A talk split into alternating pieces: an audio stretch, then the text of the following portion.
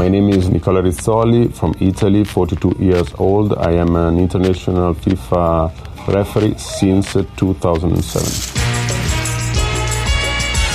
Tibor alleine durch, Turek dem Tor heraus, hat gerettet. Nachschuss von Hidekuti ans Außennetz. Toni, Toni, du bist Gold wert.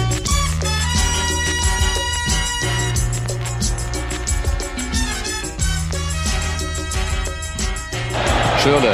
Der kommt an. Mach ihn! Mach ihn! Er macht ihn! Mario Götze! Das ist doch Wahnsinn! Und da ist gekommen dieser eine Moment für Mario Götze. Da ist alles andere egal. Irre! Der Bundespräsident steht. Die Kanzlerin. Das nächste Joker-Tor für Deutschland. Helmut Rahn, Gerd Müller, Andi Brehme, Mario Götze. Ist das die Viererreihe?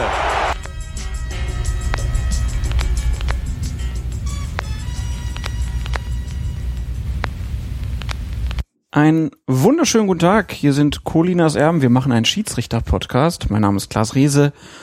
Und ich begrüße den Mann, der gebückt geht wie die Gauchos, Alex Feuerherd. Hallo Alex. Ja, einfach weil mein Humor nicht deutsch genug ist. Einen wunderschönen guten Tag, lieber Klaas. Darüber wollen wir gar nicht reden. Na, natürlich nicht. Das machen andere schon genug. so geht der Riese, der Riese, der geht so. Ach, lassen wir das. Wir wollen ja über Schiedsrichterleistung hier sprechen und haben uns jetzt zum Abschluss oder nach Ende der WM mal überlegt, wir gratulieren erstmal natürlich der deutschen Nationalmannschaft, dass sie Weltmeister geworden sind. Mhm. Haben sie ganz schön gemacht. Ja, fahr verdient, ne? Muss man schon sagen, oder nicht? Also jetzt das Finale war schon enger, als ich gedacht habe. Jo. aber insgesamt war das schon eine super Leistung, bis auf natürlich Algerien und Ghana, aber das gehört ja auch irgendwie dazu wahrscheinlich. Ja, es war eigentlich keine Mannschaft dabei, von der ich jetzt sagen würde, dass sie komplett überragt hat, über das gesamte Turnier gesehen. Und als das Halbfinale anstand, habe ich mich gefragt, wer von denen soll das machen, wird das machen, war mir gar nicht klar. War nicht so wirklich groß der Unterschied zwischen den Teams, fand ich. Und dementsprechend auch, wie du sagst, ein enges Endspiel, genau. Das ist es nämlich. Es gibt keine kleinen mehr und es gibt keine großen mehr. Es gibt nur noch eine riesengroße Mitte. Da könnte man Parteien drin entwickeln. Aber wir, wir widmen uns heute dem Mann, der das Finale leiten durfte. Nicola Rizzoli aus Bologna, genau. Ich hatte auf ihn gesetzt, als wir das letzte Mal gesprochen haben. Ja. Hatte mir große Hoffnung gemacht und wurde dann teilweise enttäuscht. Von seiner Leistung? So ein bisschen, ja. Das werden wir jetzt detailliert analysieren, denn wir Du hast da mal was vorbereitet. Wir machen nämlich heute alles anders als sonst. Nein, ich, ich habe was vorbereitet. Das heißt, das schon, weil wir hier in meinem Wohnzimmer sitzen, aber es war deine Idee, das muss man ausdrücklich auch sagen. Wir haben ja immer mal überlegt, ob wir nicht irgendwann mal einen Live-Kommentar einsprechen. Das tun wir jetzt in gewisser Weise, aber wie das heute neudeutsch heißt, nicht zeitversetzt, sondern re-live. Das heißt, wir gucken einfach das gesamte Finale nochmal, von der ersten bis zur letzten Minute. Also so nebenher, wir gucken irgendein Fußballspiel und dann äh, kann der, der auch irgendein Fußballspiel gucken will, dann mitgucken. Genau, wir werden genau sagen, wann Anschluss ist, wann Halbzeit ist und so weiter und so fort. Wir gucken also das gesamte WM-Finale jetzt nochmal. Also irgendein Finale gucken wir, irgendein Spiel. Das hast mir alles versaut. Und hoffen, dass es gefällt. Wir hoffen, dass wir nicht in allzu lange Schweigepau Schweigepausen verfallen oder irgendwie kompletten Blödsinn reden. Sonst können wir aber auch singen zwischendurch. Ne? Wir haben ja schon was Besonderes angekündigt und es gab schon die ersten, die über Twitter gesagt haben, ah, das Musical kommt jetzt. Ich glaube, das wollen die Leute nicht wirklich. Andere wollten Nacktbilder von uns haben. Das verstehe ich. Also das geht mir dann auch zu weit irgendwann. Hat ja noch eine, einen Ruf zu verteidigen, möchte nicht sagen, eine Ehre zu verteidigen. Also tun wir das, was wir am besten, was wir am besten können. Wir analysieren Schiedsrichterleistungen. Dann lass mal loslegen. Wir haben ja dann, wenn ich das richtig sehe, schon ein bisschen Zeit jetzt vor uns. Das ist wohl wahr. Ich wackel mal zum Fernseher und starte die Aufnahme.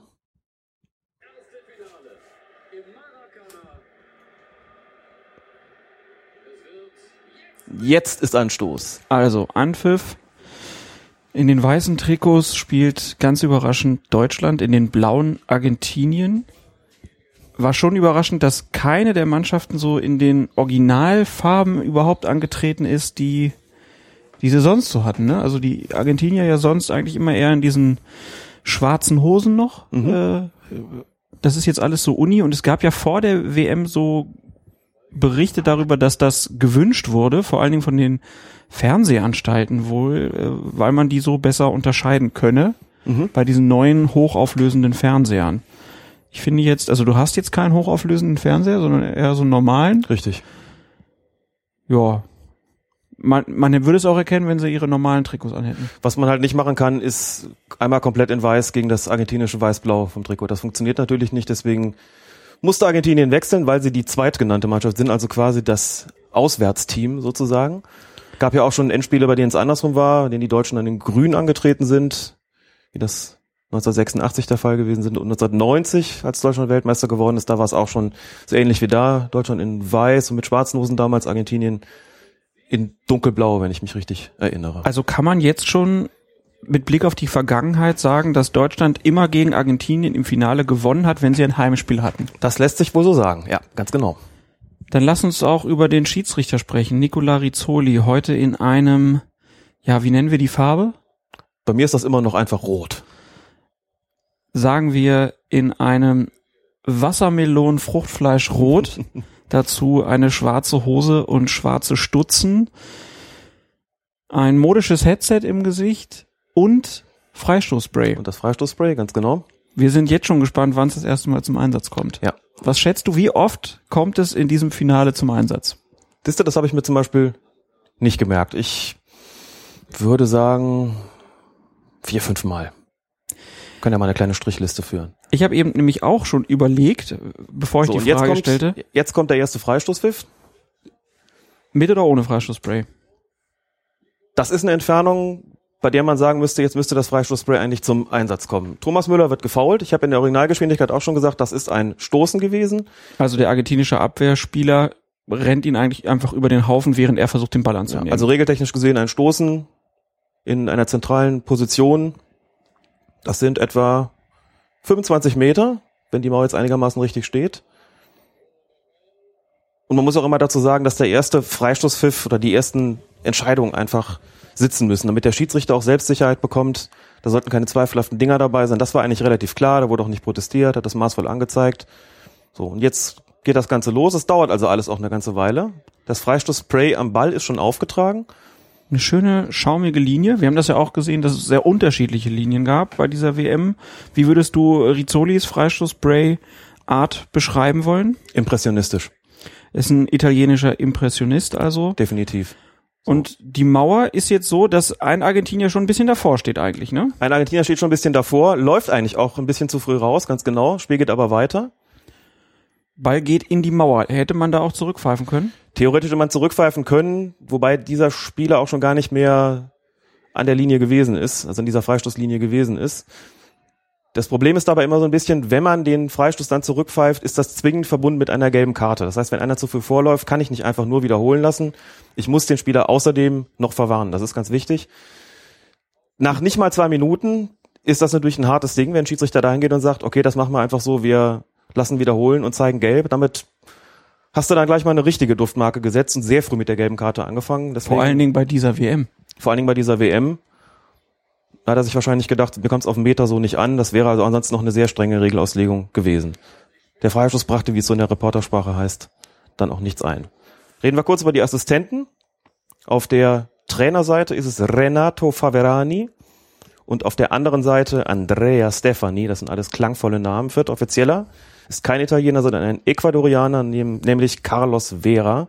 Und es gibt auch immer einen sogenannten Reserveassistenten, das ist Christian Lescano, ebenfalls aus Ecuador. Dann lass uns doch mal kurz erklären, wie das funktioniert. Wenn jetzt sich der Schiedsrichter verletzt, dann kommt der vierte Offizieller bei der WM zum Einsatz. Ganz genau. In der Bundesliga wäre es so, der Ranghöchste, der nächstranghöchste sozusagen, der auf dem, da draußen steht, der käme dann ersatzweise zum Einsatz. Das kann der erste, äh, erste Assistent sein oder der vierte Offizielle. Einer von beiden ist auf jeden Fall in der Bundesliga normalerweise ein Zweitligaschiedsrichter oder sogar ein Erstligamann. Bei der WM ist das nicht alternativ geregelt, sondern wenn da der Schiedsrichter sich verletzt, dann käme der vierte Offizielle in der Tat zum Einsatz. Dann hätte also hier Carlos Vera übernehmen müssen. Genauso wäre es auch bei den Assistenten. Also wenn da jetzt einer sich verletzt hätte, dann wäre nicht Vera zum Einsatz, zum Einsatz gekommen, sondern dann halt ähm, der Ersatz Der Assistent Reserveassistent auch aus Ecuador. Genau, Christian Lescano. Das sind also die Sonderregeln, die es bei der WM gibt. In der Bundesliga wird das dann wieder ein bisschen anders sein. Ich nehme an, wenn sich jetzt, nehme an, der erste Assistent würde sich verletzen. Ich glaube, dass dann der zweite Assistent zum ersten würde und der Reserveassistent zum zweiten Assistenten. Das ist aber nur eine Vermutung, habe ich jetzt nicht in die Regularien geguckt, scheint mir aber recht ähm, Klingt logisch. logisch zu sein. So, jetzt hat sich, ist gerade Rizzoli mal groß eingeblendet gewesen, hat sich ein bisschen die Frisur gerichtet. Fußball ist ja auch Show, auch für die Schiedsrichter, muss man ganz klar sagen. Daran sind sie beteiligt, das wissen sie auch. Also natürlich deutlich mehr als nur einfach Regelhüter, sondern sie sind natürlich auch dafür da, so ein bisschen diese Show nicht zu stören, diese Show zu begleiten. Das ist nicht ganz unwichtig, weil das ja so ein bisschen auch ihre Linie vorgegeben hat. Wir haben jetzt sechs Minuten gespielt, wenn ich das von ihr richtig sehe. Richtig. Ein Freistoß, ansonsten noch keine Herausforderung für Rizzoli, der sich locker flockig durchs Mittelfeld bewegt, auch wieder, wie das bei dieser WM üblich gewesen ist, recht zentral bewegt, der relativ zentral läuft, noch nicht im Weg gestanden hat. Und auch der Assistent immer auf Ballhöhe sprintet bis zur Eckfahne mit und zeigt dann den Einwurf für Deutschland an. Lahm passt raus auf Müller. Flanke von Müller bringt aber nichts ein. Das sind jetzt die Situationen, da wird ja eine dann nochmal nachher ein bisschen entscheidender, wenn wir da draußen einen, Einwurf haben. Exakt so. Der Assistent, der sich ja, wie man weiß, immer auf der Höhe des vorletzten Abwehrspielers bewegt, aber gleichzeitig natürlich immer gucken muss, was passiert da im Strafraum, wo muss ich den Schiedsrichter unterstützen. Hier in dieser Szene auch alles korrekt gelöst. Assistent steht richtig, Rizzoli steht Höhe des der Strafraumlinie, auch wieder recht zentral. Flanke kommt rein und beide bewegen sich dann entsprechend zurück. Man hat eben bei der Flanke ganz schön gesehen, dass der Argentinier Rojo äh, die die Arme hinter den Rücken gepackt hat. Ja. Ne, also um nicht angeschossen zu werden, die Arme hinterm Rücken. Auf dem Niveau will man da nicht einfach Freistöße provozieren. Wobei man da ja schon dazu sagen muss, dass bei dieser Weltmeisterschaft Handspiel eigentlich kein strittiges Thema gewesen ist. Ne? Nee, stimmt. Wenn man das mit der Bundesliga-Saison vergleicht, ha- haben die irgendwas anders gemacht oder waren die Auslegungen klar? Woran liegt das? Die Auslegungen sind international auch nicht anders als in der Bundesliga. Die kommen ja letztlich äh, von FIFA und UEFA. Das heißt, das Ding mit der vergrößerten Körperfläche, wie es so heißt, ist letzten Endes was, was international auch zählt. Wir haben aber kaum was gesehen, wo man wirklich drüber hätte diskutieren müssen. Was aber auch so ein bisschen bedeutet, die Spieler haben sich dann wohl darauf eingestellt. Haben wir vorher drüber gesprochen, in der Bundesliga, dass diese Regelung letztlich deshalb verändert worden ist, weil die internationalen Regelhüter dann davon ausgegangen sind, die Spieler wissen genau, was sie tun, wir müssen das dementsprechend verändern, wir müssen es dementsprechend enger fassen, müssen es häufiger bestrafen. Und wie man sieht, haben sich die Spieler darauf eingestellt. Es hat natürlich in Deutschland viele Diskussionen gegeben, ich weiß nicht, wie es international gewesen ist. Bei dieser WM war es kaum Thema, es gab auch kaum Handspiele, die bestraft werden mussten, hat gerade, wie du gesagt hast, gesehen, die packen jetzt schon die Hände in den Rücken. Also das ist bei der WM kein Streitthema gewesen. Gut, so muss man sagen, es gab, glaube ich, echt genügend andere Sachen, über die zu diskutieren gewesen ist so dass es prima war, dass wir darüber nicht auch noch streiten mussten. Dann lass uns doch kurz, wo wir bei dem Thema sind, kurz das Spiel um Platz drei äh, noch abhaken. Das haben wir in unserer Podcast-Reihe hier noch gar nicht äh, besprochen gehabt. Da gab es ja diese eine Szene, Thiago Silva gegen Robben. Schiedsrichter Haimudi macht da in der Szene ja leider alles falsch, was man falsch machen kann. Ne? Ja, das muss man leider so sagen. Ganz, ganz unglücklicher Auftakt, um das äh, beschönigend zu formulieren. Nicht mal zwei Minuten gespielt und schon gibt es das erste Problem, weil Robben allein aufs Tor zuzieht, in zentraler Position und sich natürlich das erste Problem stellt, als er dann da zu Fall gebracht wird. War das Foulspiel innerhalb des Strafraums oder war das Foulspiel außerhalb des Strafraums? Ich muss sagen, auch nach diversen Zeitlupen ist es mir nicht hundertprozentig klar gewesen. Robben zieht in den Strafraum, fällt auch dort. Jetzt haben wir gesagt, wenn es ein Halten gibt, ist letztlich entscheidend, wo wird das wirksam? Das heißt, wenn sich ein Halten in den Strafraum fortsetzt, obwohl es außerhalb begonnen hat und im Strafraum erst aufhört und der Spieler da erst fällt, dann ist ein Strafstoß zu verhängen. Das war mir nicht so ganz klar, aber die Wahrscheinlichkeit, dass es nur ein Freistoß war, also das Foulspiel außerhalb stattgefunden hat und äh, eben nicht innerhalb, die Wahrscheinlichkeit war dann doch relativ groß. Es hätte also eigentlich einen Freistoß wohl geben müssen, aber da würde ich wirklich niemandem den Vorwurf machen. Das war extrem knapp und extrem schwer zu sehen. Aber der Vorwurf geht ganz klar in die Richtung, dass es hier natürlich einen Platzerweis wegen der Notbremse hätte geben müssen. Da kann es eigentlich keine zwei Meinungen drüber geben. Auch nicht, wenn der Spieler Thiago Silva heißt und Kapitän der Mannschaft des Gastgeberlandes ist. Der hätte hier nach zwei Minuten eigentlich schon Platz gehört. Und es ist mir ein absolutes Rätsel, warum das nicht passiert ist. Jetzt muss man dazu sagen, dass Heim, Heim Moody in diesem Spiel das mit Sicherheit auch so gesehen hat. Das war eine hundertprozentige, eindeutige Notbremse. Ich bin mir ganz, ganz sicher, das hat er auch so wahrgenommen. Das heißt, er hat dann bewusst eine andere Entscheidung getroffen als eine rote Karte. Und da stellt sich die Frage dann, warum? Ist es dann wirklich so gewesen, dass es auch da irgendwie die Anweisung gegeben hat, keine Ahnung, nicht so früh oder nicht in so einem Spiel oder nicht gegen den Gastgeber oder was auch immer. Es ist ganz, ganz seltsam.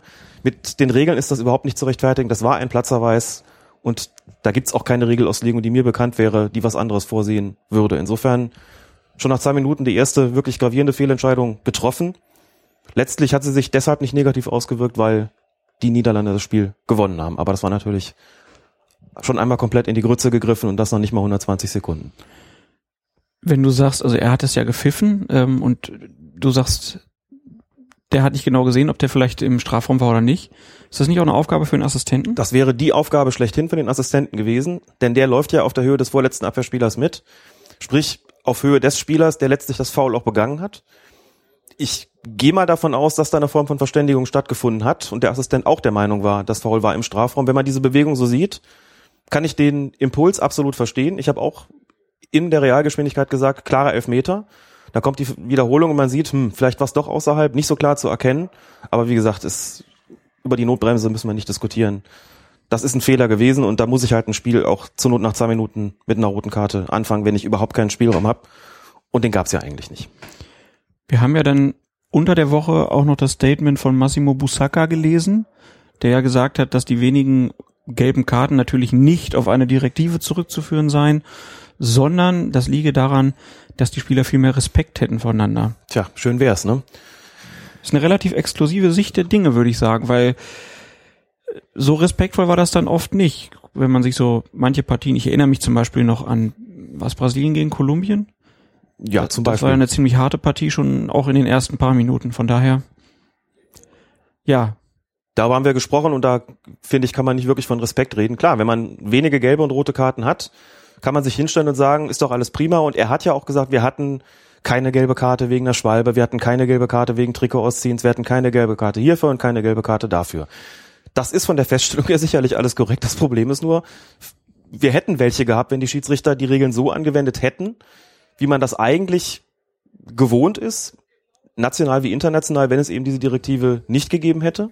Und da es sie gegeben hat, hat es eben keine Verwarnung gegeben für gewisse Vergehen, wo es sie eigentlich hätte geben sollen. So und dann zu sagen, das lag am Respekt der Spieler, naja, also da ähm, bin ich dann doch anderer Auffassung. Das scheint mir doch eine ziemliche Schönrednerei zu sein und eine Verteidigung des Ganzen. Und wie gesagt, die Direktive war offensichtlich, da muss man überhaupt nicht drum herum reden und auch nicht sagen, es gab sie nicht. Klar gab sie, aber das ist dann leider auch Bestandteil der unglücklichen FIFA-Kommunikationspolitik, darüber nicht zu sprechen. Wir sehen So, jetzt wieder einen hier, Freistoß. Genau, 13 Minuten und 15 gespielt hier bei diesem Fußballspiel, was wir gucken. Und äh, Rizzoli pfeift ein Foul von Demichelis an Klose. Klose spielt zuerst den Ball, dann offene Sohle von Demichelis. Boah, offene Sohle würde ich nicht sagen, hat ihn ja nicht getroffen. Er geht mit gestreckten Beinen dahin, trifft Klose auch seitlich, das heißt, das ist ein Freistoß. Mehr ist das ganz sicherlich nicht. Gut kann man hier schon sehen, Rizzoli ist ein Kommunikator. Das ist eine der Fähigkeiten, die mit Sicherheit auch von der FIFA, mit Sicherheit auch von Massimo Busacca sehr geschätzt werden an ihm. Die Art, wie er mit den Spielern umgeht, das war auch schon beim Champions League Finale 2013. Da werden wir sicherlich auch noch drüber sprechen im Laufe des Spiels, dass da zu beobachten war. Und auch hier, Argentinien protestiert, nicht nur die Michelis, Rizzoli geht hin, beschwichtigt die Gemüter, beruhigt die Spieler, setzt das Ganze durch, nimmt sich auch ein bisschen Zeit jetzt mit Mauerstellung und Freistoßausführung. Hat das zweite Mal das Freistoßspray eingesetzt. Aber auch dieser Freistoß bringt dann im Endeffekt nichts ein, wird von Argentinien. Oh, haben wir eigentlich unser Phrasenschwein hier stehen? Nee, ne? Das wird wahrscheinlich noch öfter gebraucht werden eigentlich. Das mit dem Freistoß? Dass er nichts einbrachte. Ja. Das ist doch eine dieser klassischen Reporterfloskeln. Finde ich schön. Das ist ein schöner Satz. Noch bekannt aus dem, aus dem Radio vor allen Dingen. Genau. Wir machen ja sowas wie Radio. Der Eckstoß brachte nichts ein, wir geben zurück ins Funkhaus. Wir können gar nicht ins Funkhaus zurückgeben. Oder auch immer schön. Das dauert lange hier. Wir schalten mal rüber ins Parkstadion nach Gelsenkirchen. Manni Breukmann, wie sieht's aus? Genau. ich vermisse ihn übrigens, Manni Breukmann. ja, wirklich. So ein guter gewesen. Ja, ich habe ihn Ja, immer sehr ne- gerne gehört. Ich habe eine CD von ihm geschenkt bekommen, da hat er gesungen. Also von daher hält sich mein Vermissen im Moment in Grenzen. So, wir sehen hier gerade eine, in der Zeitlupe allerdings erst, dass ein deutscher Spieler in Abseitsposition gestanden hat, aber nicht ins Spiel eingegriffen hat, weil er keinen Zweikampf bestritten hat. Ich glaube, es war Klose, bin aber nicht ganz sicher. Ein Italiener köpft den Ball zur Ecke. Deshalb Eckstoß und kein, keine Ahnung des, der Abseitsposition, weil hier kein Eingriff erfolgt ist.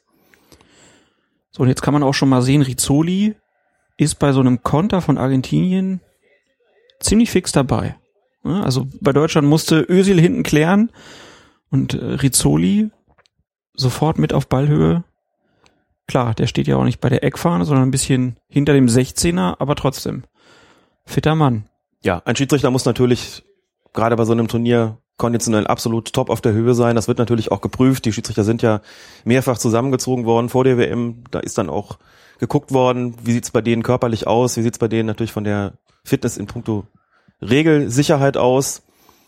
Und es ist vollkommen klar, dass nur Schiedsrichter da pfeifen können, die diese konditionellen Schwierigkeiten nicht haben. Dachten wir eigentlich, bis wir Rafschan und Immertov gesehen haben im Viertelfinale beim Spiel Niederlande gegen Costa Rica und leider feststellen mussten, dass der in der Verlängerung doch ordentlich gepumpt hat, wie man so sagt.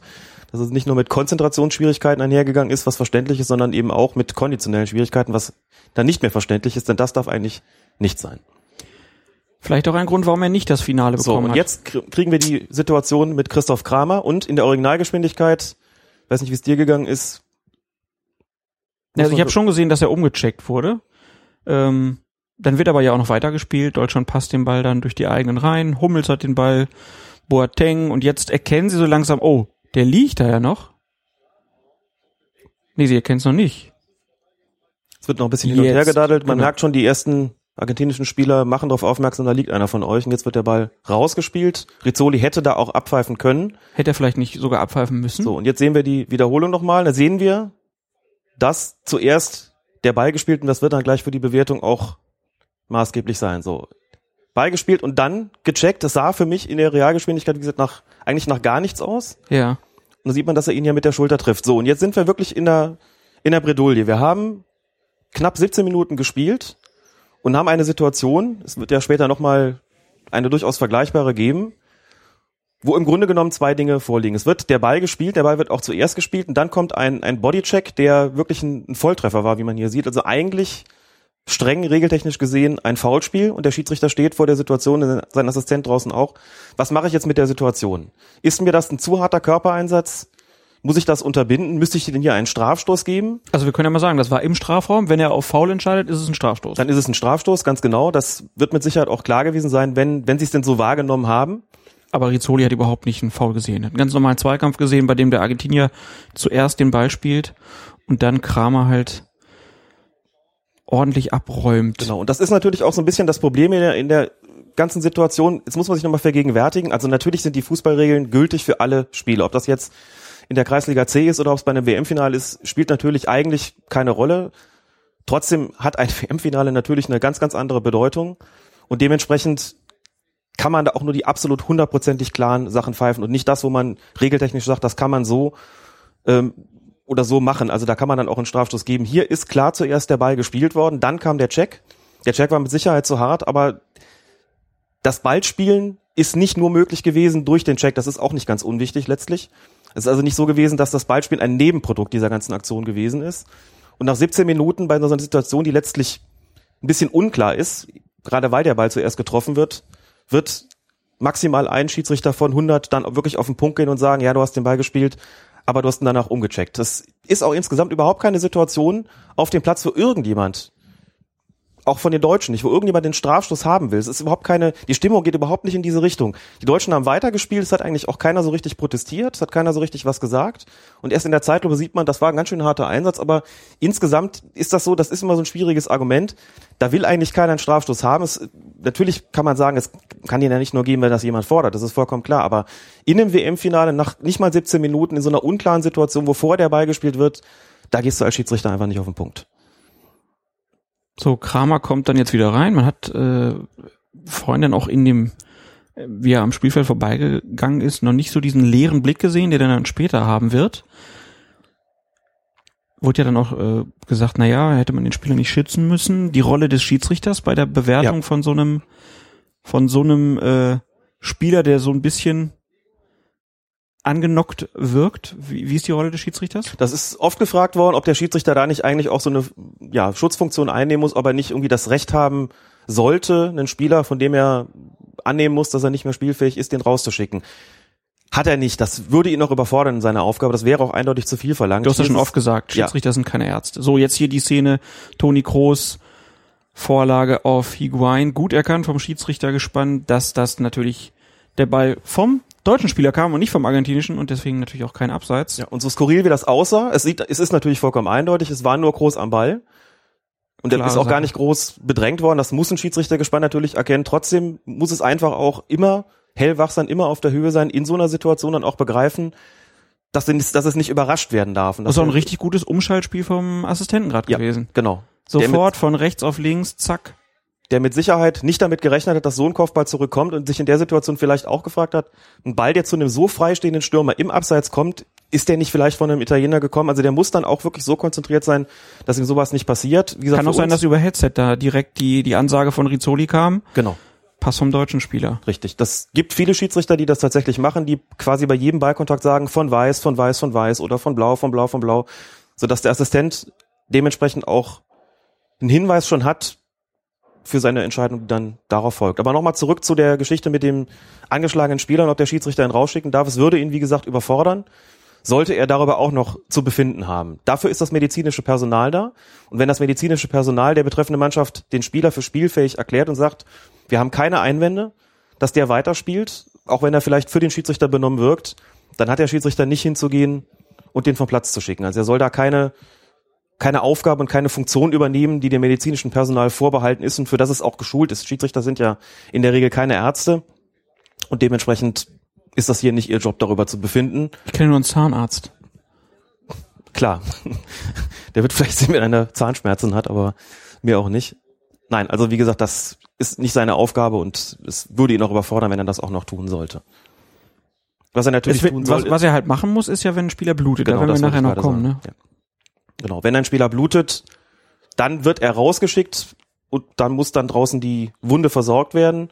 Der Spieler darf erst wieder ins Spiel eintreten, wenn A, die Blutung gestillt ist und wenn B, sich der Schiedsrichter höchstpersönlich davon überzeugt hat, dass dem so ist. Hintergrund der ganzen Geschichte ist, dass keine Krankheiten übertragen werden sollen. Das ist letztlich der, ähm, der Grund, das ist der Anlass, warum Spieler rausgeschickt werden, wenn sie bluten und warum zum Beispiel getrocknetes Blut nicht das Problem ist, aber Blut, das man eben, was, das noch läuft sozusagen, wie bei einer offenen Wunde, dann eben versorgt werden muss und vorher dürfen die Spieler nicht zurückkommen. Das ist übrigens auch ähm, eine Geschichte, die der Schiedsrichter nicht dem Assistenten übertragen darf, sondern er muss das tatsächlich selbst in Augenschein nehmen.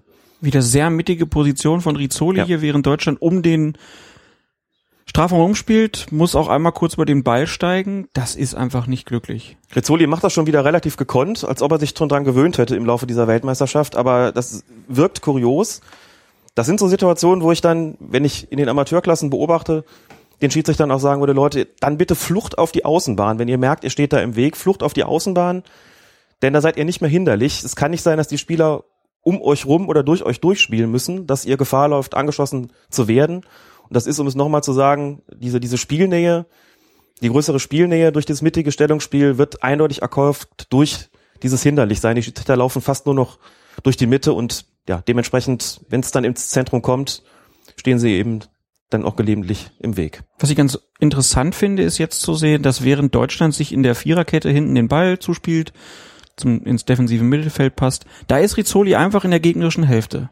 Bleibt da stehen, beobachtet das Ganze, trabt dann mal so ein bisschen in die Richtung, aber er bleibt dann schon im Angriffsdrittel, weil er davon ausgeht, dass Deutschland jetzt eher die Möglichkeit hat, in die gegnerische Hälfte zu spielen.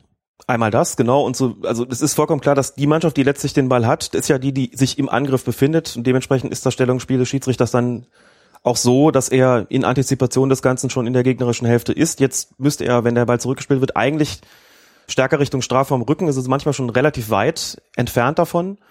Aber vielleicht hat er sich ja auch vorher Spiele von Deutschland angeguckt und weiß, eigentlich passiert da nichts. Das ist wohl auch möglich, genau. Das ist überhaupt nicht auszuschließen. Rizzoli wird es mit Sicherheit im Rahmen seiner Vorbereitungen entsprechend mitbekommen haben.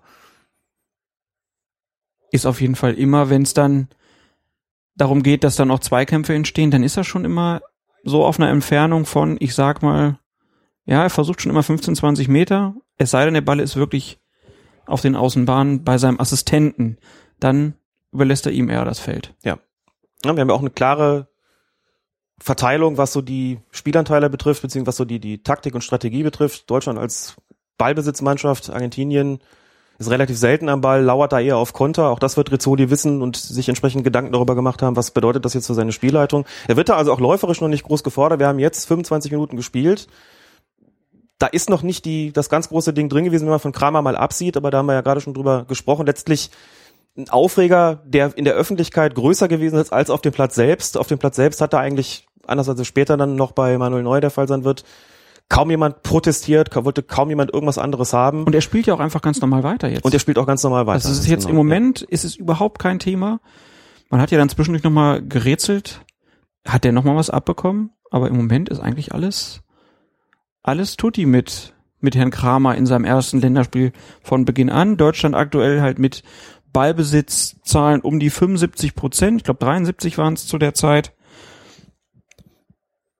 Jetzt gleich die 26. Minute vollendet.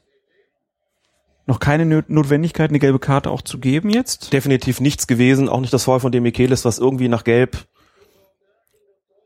geschrien hätte. Zweimal Freistoßspray bisher. Zweimal Freistoßspray eingesetzt. Ich fürchte, ich liege mit meiner Schätzung vier bis fünfmal dann doch äh, gründlich daneben. Aber warten wir mal ab. Nein, also bis jetzt eigentlich noch alles völlig im Rahmen für den Schiedsrichter, wie gesagt, auch, auch nicht großartig unfair. Ein paar Zweikampfhärten sind dabei gewesen, aber alles, wie gesagt, vollkommen im Rahmen, zumal von so einem Finale eigentlich ziemlich friedlich, muss man sagen, und äh, deshalb für den Schiedsrichter auch noch keine allzu große Herausforderung. Assistenten haben es bis jetzt auch gut gemacht, die Einwürfe alle korrekt angezeigt, die eine Absatzsituation richtig beurteilt. Diese Kopfballrückgabe von Kroos dann auch von der Konzentration her richtig eingeschätzt und nicht irgendwie geglaubt, der kam von einem Argentinier. Und hier kommt jetzt gleich, können wir ja schon mal ankündigen, kommt dann gleich eine Szene, wo Schweinsteiger den Ball in den Strafraum lupft und dann, wer jetzt das Spiel wirklich parallel schaut, der sollte dann mal auf den argentinischen Torhüter schauen, was der dann da macht. Das ist nämlich ganz interessant dann später, wenn wir über den Zweikampf Neuer gegen Higuain sprechen. So, jetzt kommt ein, ein Lupfer und dann Romero gegen Klose. Klose läuft dran vorbei und Romero mit dem Bein voraus. Ja. Das ist so eine Torwart-Unsitte irgendwie, ne? Also. Zunächst mal richtig gesehen vom Assistenten, der exakt auf der Höhe steht, kein Abseits und dann kommt Romero raus mit dem Bein voran, ein bisschen aber hätte er, hätte er denn dann, wenn jetzt das Abseits gewesen wäre und der Torwart fängt den Ball so, hätte er das abgewunken? Wahrscheinlich nicht.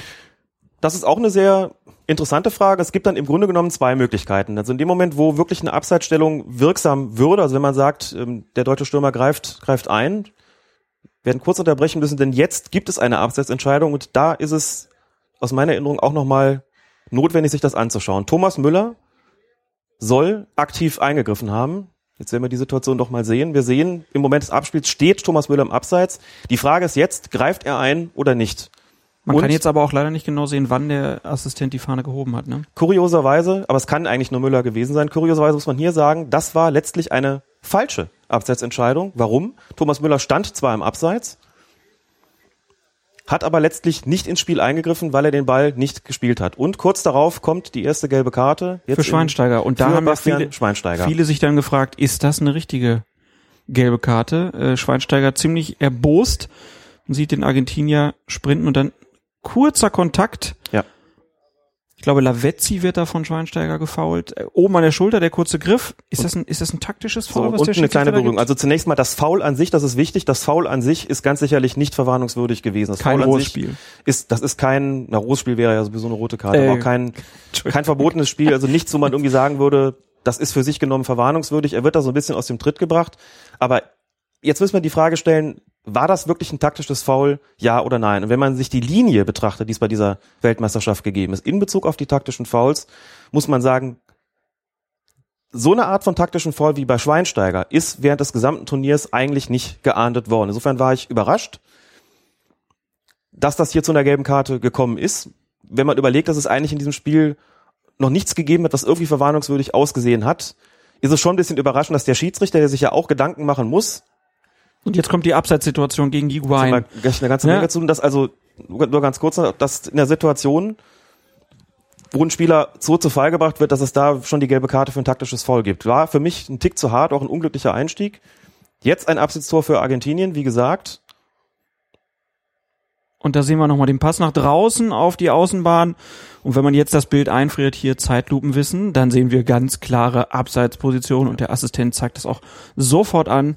Zwei Argentinier im Abseits, der eine davon greift ins Spiel an, indem er den Ball ins Tor schießt. Insofern ganz klar auch einen deutlichen Schritt vor. Assistent sehr, sehr gut gestanden. Insofern absolut korrekte Entscheidung. Sehr, sehr gut aufgepasst.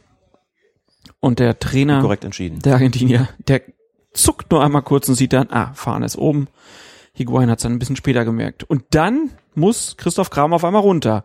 Also, das sind fast zehn Minuten gewesen, die der noch gespielt hat. Und auf einmal muss er, muss er vom Feld. Also, hier erübrigt sich die Frage, ob ein Schiedsrichter da irgendeine Rolle hat, sondern das muss dann der Spieler, das muss dann die medizinische Abteilung einfach entscheiden.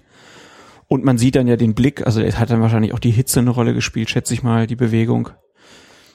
Dazu dann halt, äh, das war dann die Spätfolgen sozusagen, dieses Zusammenpralls. Ja, Und wer Hans Miller, Hans Wilhelm Müller Wohlfahrt, jetzt habe ich ihn richtig ausgesprochen, draußen stehen hat, der wird sich darauf verlassen können, dass der schon, was das betrifft, die richtige Entscheidung trifft. Also jetzt haben wir eine ganze Menge Situationen dann kurz nacheinander gehabt, ein paar Aufreger. Also fangen wir nochmal kurz das taktische Foul, äh, aus deiner Sicht die gelbe Karte überzogen. Ja, die gelbe Karte überzogen. Nach der Linie bei der WM fiel sie vollkommen raus. Das ist vorher nicht geahndet worden und wir sind auch oft gefragt worden, ja, kann man die Linie denn nicht irgendwie vor dem WM-Finale ändern, auch mit Blick darauf, dass dann ja keine Sperren mehr eintreten können, die es irgendwie zu verhindern gilt. Da kann man nur sagen, ja, das äh, kann man theoretisch machen, aber wenn ich eine Linie habe, dann gilt die eigentlich fürs gesamte Turnier und auch fürs, fürs Finale. Es sei denn, man hat sowas wie bei der WM, war das 2010, wo, wo immer erst gepfiffen wurde, wenn der Stürmer dann zum Ball im Abseits gesprintet war? Ich glaube, das war noch früher. Also ich erinnere mich, das am extremsten war es, glaube ich, beim Confederations Cup 2005. Confed Cup, genau, ja. Da war das so, Ah, ja. dass sehr, sehr später eingegriffen worden ist. Das hat man dann während des Turniers schon geändert, weil man gemerkt hat, oh, das ist albern. Muss man zu, grundsätzlich auch sagen, es ist so ein bisschen schwierig geworden beim Abseits auch, weil es zunächst mal immer noch heißt, wenn ein Spieler im Abseits steht und der Ball in seine Richtung kommt und nur noch er eingreifen kann, dass eigentlich nicht gewartet werden soll, ob er den berührt oder nicht, dann darf der Assistent die Fahne nehmen, dann ist es Abseits. Das widerspricht aber so ein bisschen der Regel, dass ein Spieler eben auch nicht ins Spiel eingreifen kann. Und dass man dann eigentlich doch abwarten muss. Also da wird die FIFA noch mit Sicherheit eine Klarstellung machen, denn im Regelheft gibt es dieses Schaubild noch, wenn einer da meilenweit im Abseits steht, soll der Assistent winken. Auf der anderen Seite, wie gesagt, widerspricht das dieser Regel, ähm, dass eben zu warten wäre. Auch hier wieder ein Freistoß gepfiffen. Auch eigentlich auch ganz, ganz klare Sachen, muss man sagen. Also er hat auch Wieder gegen Lavezzi ein Foulspiel. Diesmal ist es Hövedes, der im Zusammenspiel mit Özil Ja. Den Gegenspieler zu Fall bringt. Aber auch ein ganz normales Foul, da muss man gar nicht mehr machen. Hat man auch hier gesehen.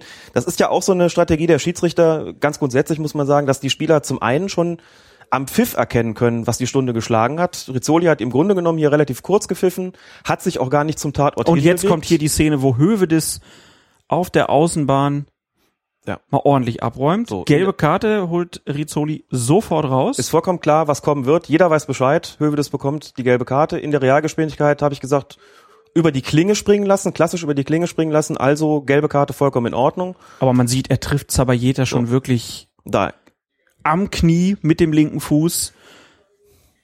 Da hat er schon, würde ich sagen, Glück gehabt, dass es nur gelb war. Und wenn man das sieht, stellt sich wirklich die Frage, kam er da nur einen Tick zu spät oder war es nicht doch mehr? Und wenn man Höwe das anschaut, dann wusste der auch, Hände sofort in die Luft gerissen. Hände sofort ne? in die Luft gerissen. Also er wusste, was ihm da blühen würde und hat vielleicht sogar befürchtet, dass da mehr kommt.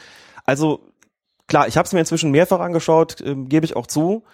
Jetzt auch hier wieder, aus Schiedsrichtersicht. Wir haben etwas mehr als eine halbe Stunde gespielt, knapp 33 Minuten. Ich habe eine gelbe Karte gezeigt wegen eines taktischen Foulspiels, die relativ hart war. Das Spiel an sich ist überhaupt nicht unfair. Das ist bis jetzt hochgradig anständig, muss man sagen. Ist eine gewisse Zweikampfhärte drin, mehr aber auch nicht. Eigentlich nicht viel zu machen für den Schiedsrichter. Und dann kommt so einer und packt so eine Grätsche aus und geht im Prinzip mit der offenen Sohle dem Gegner auf den Oberschenkel beziehungsweise sogar noch aufs Knie. Rein spieltaktisch gesehen, man sagt ja immer, ein Platzerweis muss sich eigentlich aus der Spielleitung konsequent ergeben, darf also eigentlich keine Überraschung sein. Sei denn, sind solche Ausnahmen wie eben die Notbremse aller Spieler um Platz drei, wo sie eigentlich hätte kommen müssen. Hier eigentlich taktisch gesehen verständlich, dass es nur gelb gibt. Wenn man sich die Szene allerdings anguckt, dann kommt so dieser klassische Spruch, da hat Höwe das Glück gehabt oder hätte er sich nicht beschweren dürfen, wenn er vom Platz geflogen wäre. Also eine rote Karte wäre da höchstwahrscheinlich vertretbar gewesen. Auch hier muss man sagen, im Prinzip auch ganz anständig von den Argentiniern kein Protest. Es ist nicht so gewesen, dass die den Schiedsrichter bestürmt hätten, so nach dem Motto, guck mal, der tritt dem wirklich mit der offenen Sohle irgendwo aufs Knie oder auf Haben den, die auf den wahrscheinlich auch nicht gesehen. Oder sie haben es auch nicht gesehen, keine Ahnung. Schiedsrichter packt sofort gelb aus, macht damit klar, was seine Entscheidung sein wird. Kündigt damit natürlich eine Entscheidung an und nimmt damit so ein bisschen die Luft raus. Also auch hier wollte eigentlich keiner rot haben, wenn man, wenn man so will.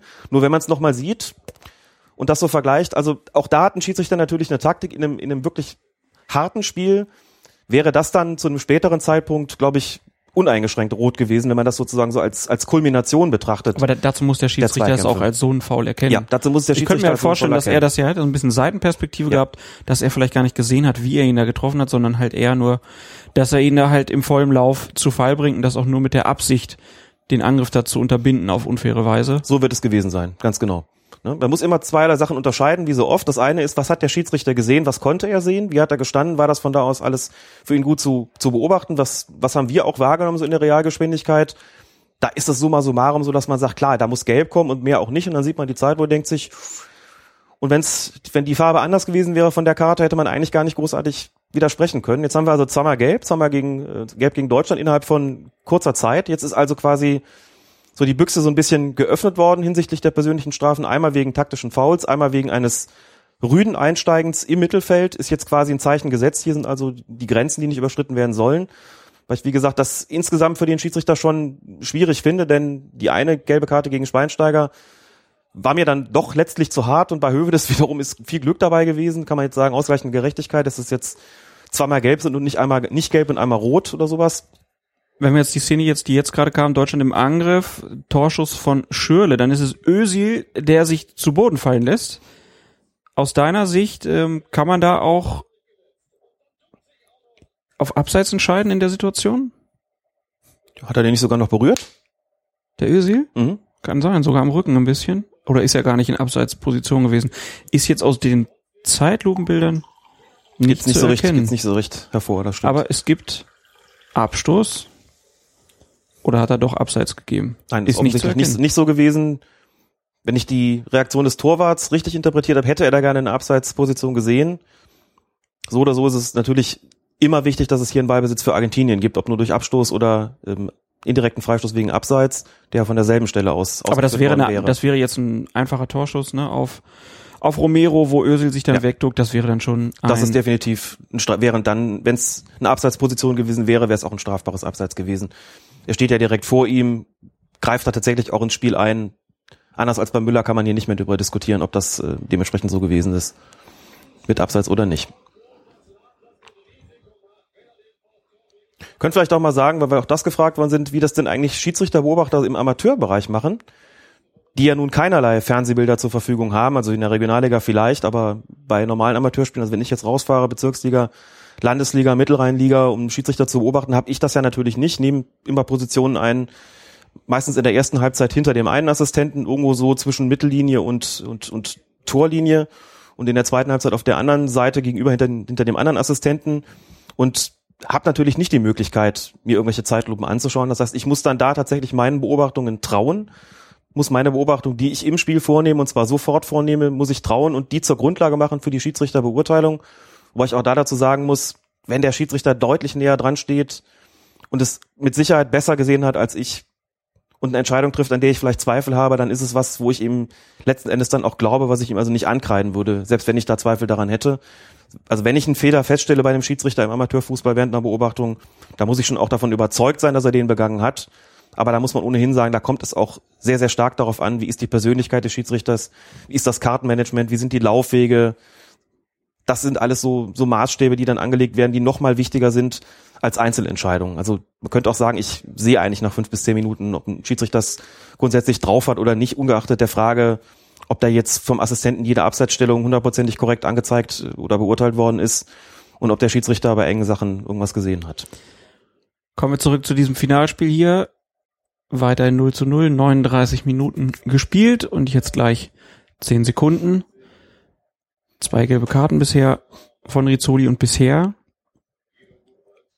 ein, ein Spiel, was, ja, ich würde schon sagen, auch viele Zweikämpfe bereithält, auch dem Schiedsrichter gespannt viel abverlangt, zum Beispiel wenn jetzt Messi da einmal durchbricht, aber noch keine groben Schnitzer. Nein, keine groben Schnitzer, eben bei der Situation mit Messi auch. Eine heikle Situation, denn er bricht da durch. Erst musste der Assistent beurteilen, abseits oder nicht, hat er richtig entschieden, kein Abseits. Und dann wird Messi natürlich schon unter Druck gesetzt von den deutschen Verteidigern. Manuel Neuer kommt noch aus dem Tor raus. Das sind, das sind Situationen, Da geht der Puls hoch. da geht der Puls bei Schiedsrichter und Assistenten hoch, denn man muss da antizipieren und ganz genau hinschauen, ergibt sich möglicherweise eine strafstoßwürdige Situation, die geahndet werden muss, Hier wird das Ganze allerdings deutlich erleichtert dadurch, dass Messi auch die ganze Zeit aufrecht stehen bleibt, also nicht fällt, dass also nichts passiert, wo man sagen würde, hier ist auch nur ein Elfmeter Verdacht gegeben. Hier hat auch wieder einen Zweikampf laufen gelassen. Wie gesagt, Gute Vorteilsauslegung in dem Fall, würde ich Ja. sagen. Ne? Das außerdem auch, genau. So, also man sieht schon, Rizzoli lässt letzten Endes relativ viel laufen. Er pfeift also nicht kleinlich. Beide Mannschaften nehmen das an. Es wird über ihn eigentlich überhaupt nicht diskutiert. Außer jetzt mal Müller wieder, der wieder am Boden liegt. Hier wird mal protestiert von Seiten Mal. deutschen Spieler, genau. Hat sich da auch irgendwie was angewöhnt mit dieser Meckerei. Jetzt ein klares Foul von Schürle im Mittelfeld. Freistoß für Argentinien. Keine große Aufregung. Aber jetzt Müller. Rudelbildung um ihn herum und Mascherano regt sich auf. De Michelis, alter Bayern-Kollege, die sagen, Müller, hör auf mit Schwalben. Und, Und macht Rizzoli? Rizzoli? Klare Rizzoli- Ansprache. Klare Ansprache, nimmt sich beide Spieler. Hier sieht man die Situation dann nochmal. Klar, da ist das Foul von Schürle, das war aber nicht gemeint. Nee, es war die Situation vorher, wo ich eben noch sagte, Müller hat sich da was angewöhnt und das haben die Argentinier auch so gesehen. Hier sieht man es nochmal, er tunnelt den Mann und dann kommt von hinten Perez, der trifft ihn schon am Fuß, ne? Mhm. Aber die Argentinier sagen, lass das. Ist Das so natürlich die auch immer so ein, so ein Spielchen mit dem Schiedsrichter in dem Fall, ne? Natürlich. Das sind so die kleinen Nicklichkeiten. Der hätte vielleicht der Assistent auch nochmal hinschauen sollen. Also vielleicht gibt es so einen kleinen Tritt noch daraus, den, den Müller abbekommen hat und der dann letztlich, ob geahndet oder nicht, dazu führt, dass dann Diskussionsbedarf unter den Spielern besteht. Wie er sich dann auch noch ergeben hat. Erstmal wurde weitergespielt, dann gab es den Freistoß für Argentinien und dann ist das Ganze quasi ausgetragen worden. Auch hier muss man sagen, sehr gut gemacht von Rizzoli in Bezug auf die Kommunikation mit den Spielern. Er ist da gewesen, hat sich beide geschnappt, hat beruhigend auf sie eingewirkt, beruhigend auf sie eingeredet. Das ist eine Fähigkeit, die ihn wirklich auszeichnet. Wie gesagt, auch äh, eine Fähigkeit, deren wegen die FIFA ihn mit Sicherheit nominiert hat. Das war auch schon beim Champions League Finale 2013 zu erkennen. Auch da hat er sehr, sehr viel mit den Spielern gesprochen, beruhigend auf sie eingewirkt. Das sollen Schiedsrichter auch tun. Er soll kommunizieren. Das ist zum Beispiel was, was Velasco Caballo im Viertelfinalspiel Brasilien-Kolumbien eben nicht getan hat. Der dort viel zu passiv gewesen ist, gerade in der direkten Kommunikation mit den Spielern. Rizzoli macht das anders und versucht die Spieler auch auf diese Art und Weise für sich zu gewinnen Und hier- Akzeptanz hier- für seine hier- Entscheidung hier- zu schaffen. Hier gibt's von Schürle dann die Anklage auf Außen, das war doch ein Handspiel. Tom Bartels hat dann hinterher in der Wiederholung auch gesagt, ja, hier klares Handspiel. Was sagst du? Ist das ein strafbares Handspiel von Lavezzi gewesen? Ich hätte es vermutlich nicht gepfiffen, ehrlich gesagt. Also Schürle legt den Ball an ihm vorbei Ja. und da geht die Hand noch nicht mal richtig raus. Da geht die Hand noch nicht mal richtig raus, genau. Also da ist eine natürliche Handhaltung, auch keine Vergrößerung der Körperfläche. Das ist in der Bewegung, wie sie auch ganz normal ist. Da kann man, glaube ich, schwerlich eine Absicht daraus konstruieren, eine Absicht im Sinne der Regeln. Insofern unberechtigter Protest zu Recht weiterlaufen lassen von Rizzoli, der den relativ maßvollen Protest von Schürle dann aber auch äh, ganz gut abgefangen hat. Also gar nicht sich groß drauf eingelassen, ihn ruhig gestellt. Und die Akzeptanz ist mit Sicherheit von beiden Mannschaften da, muss man sagen.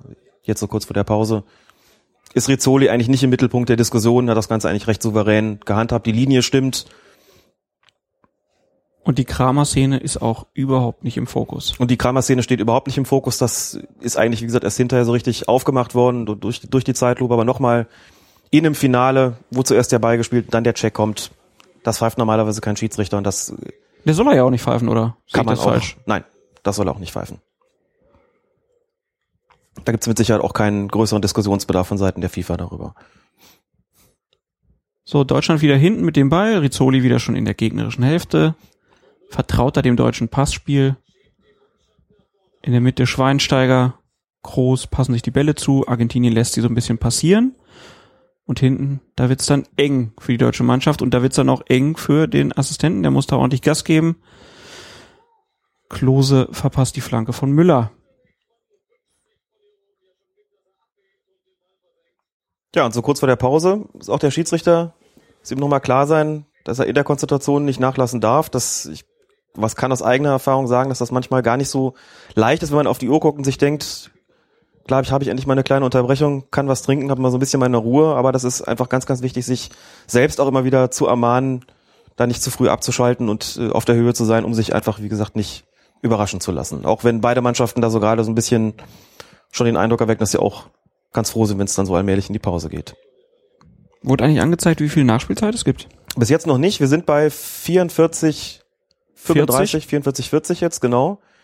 In aller Regel kommt die Anzeige wirklich immer erst ganz kurz vor Ablauf der regulären Spielzeit, also wirklich so bei 44, Da kommt der vierte Assist. 58 und so. Der Genau. vierte Offizielle mit der Riesentafel. Haben wir unten am Rand gesehen. Gleich kommt bestimmt noch die Einblendung. Großen Grund zum Nachspielen gab's halt nur für die Kramerbehandlung eigentlich, ne? Zwei, Für drei Minuten. Kramerbehandlung, die ja doch ein Momentchen gedauert hat, ganz genau. Jetzt nochmal Eckball für die Deutschen.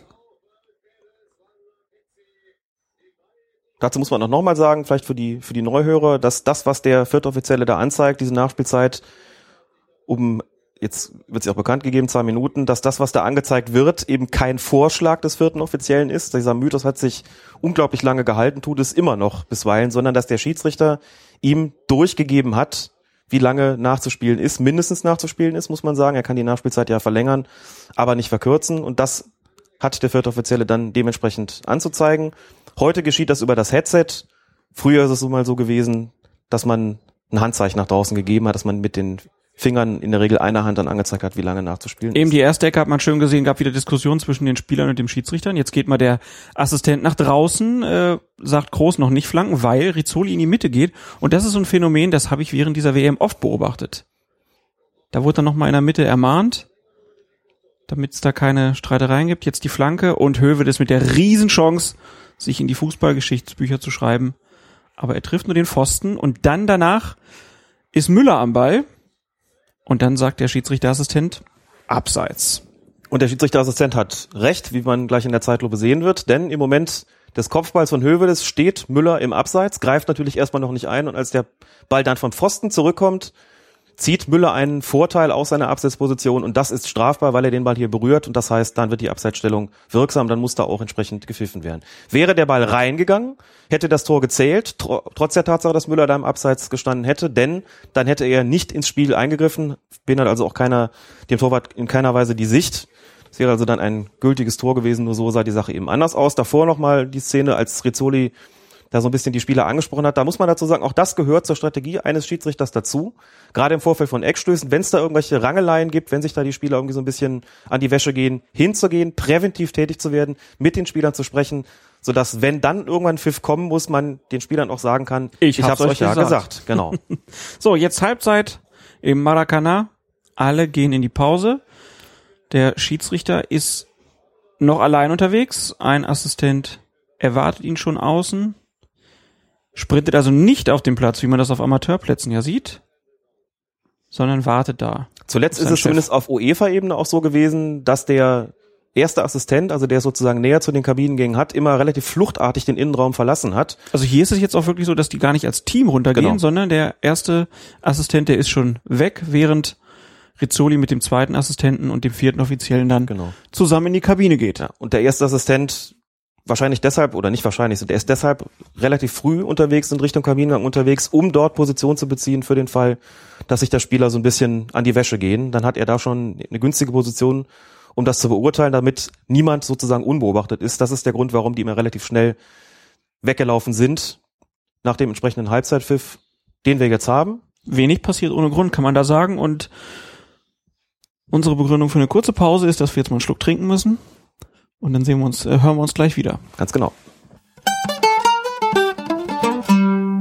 When I was young, I was playing football, uh, and uh, always I was fighting with the referee with his decision. And a friend of mine uh, was a referee, so every Monday morning uh, with him, I speak about the decision of the referee that I didn't agree. And uh, my curiosity came on, and I decided to study all the rules of the game and so I became a referee. It's um, I don't know why I stopped to play football, and probably my intention was to uh, stop football, uh, study the rule of the game, and return to play football. But uh, when I was inside the, the pitch as a referee, uh, someone understood that uh, some qualities probably inside of me uh, can be good. So now I'm here. Weiter geht's. Wir schauen zusammen ein Finale und sehen tanzende Kinder in argentinischen und mexikanischen T-Shirts. Und wir sehen Nicola Rizzoli mit seinen beiden Assistenten, wie er zusammen mit der deutschen Nationalmannschaft wartet auf den Gegner. Argentinien hat sich so ein bisschen Zeit gelassen. In Amateurspielklassen kennt man das ja, dass der Schiedsrichter dann in den Kabinengang kommt und laut pfeift. Um sich schon mal Respekt zu verschaffen, ganz genau. Einfach ein lauter Pfiff, dann hört man noch, ey Jungs, so ein undefinierbares Gebrülle in den Kabinen, da wird in die Hände geklatscht, dann fliegt die Kabinentür auf und dann hört man Stollengeklacker. Ein jahrelang gewohntes Bild und ein jahrelang gewohnter Sound. Und wenn dann eine nicht kommt, dann geht man noch mal hin und haut noch mal richtig an die Kabinentür und sagt so, Schluss jetzt raus mit euch. Bayern München zahlt regelmäßig Geldstrafen dafür, dass seine Spieler zu spät zur zweiten Halbzeit kommen. Ach was. Inzwischen schon mehrfach gelesen. Das ist auch tatsächlich auffällig, wenn man mal in der Bundesliga guckt, und ich mache das ja regelmäßig, dass ich die Spiele komplett von denen sehe, dass der Gegner deutlich früher auf dem Platz ist und die Bayern eigentlich zu spät kommen. Dann Ist ja Anstoß- respektlos. ja, dann Anstoß zwei, drei Minuten zu spät eigentlich ist. Das wird dann Skandal. vom Schiedsrichter in den Spielbericht eingetragen und führt dann, wie gesagt, regelmäßig dazu, dass es Geldstrafen dafür gibt. Dann mag ich die Bayern jetzt doch nicht mehr. das ist ja schlimm.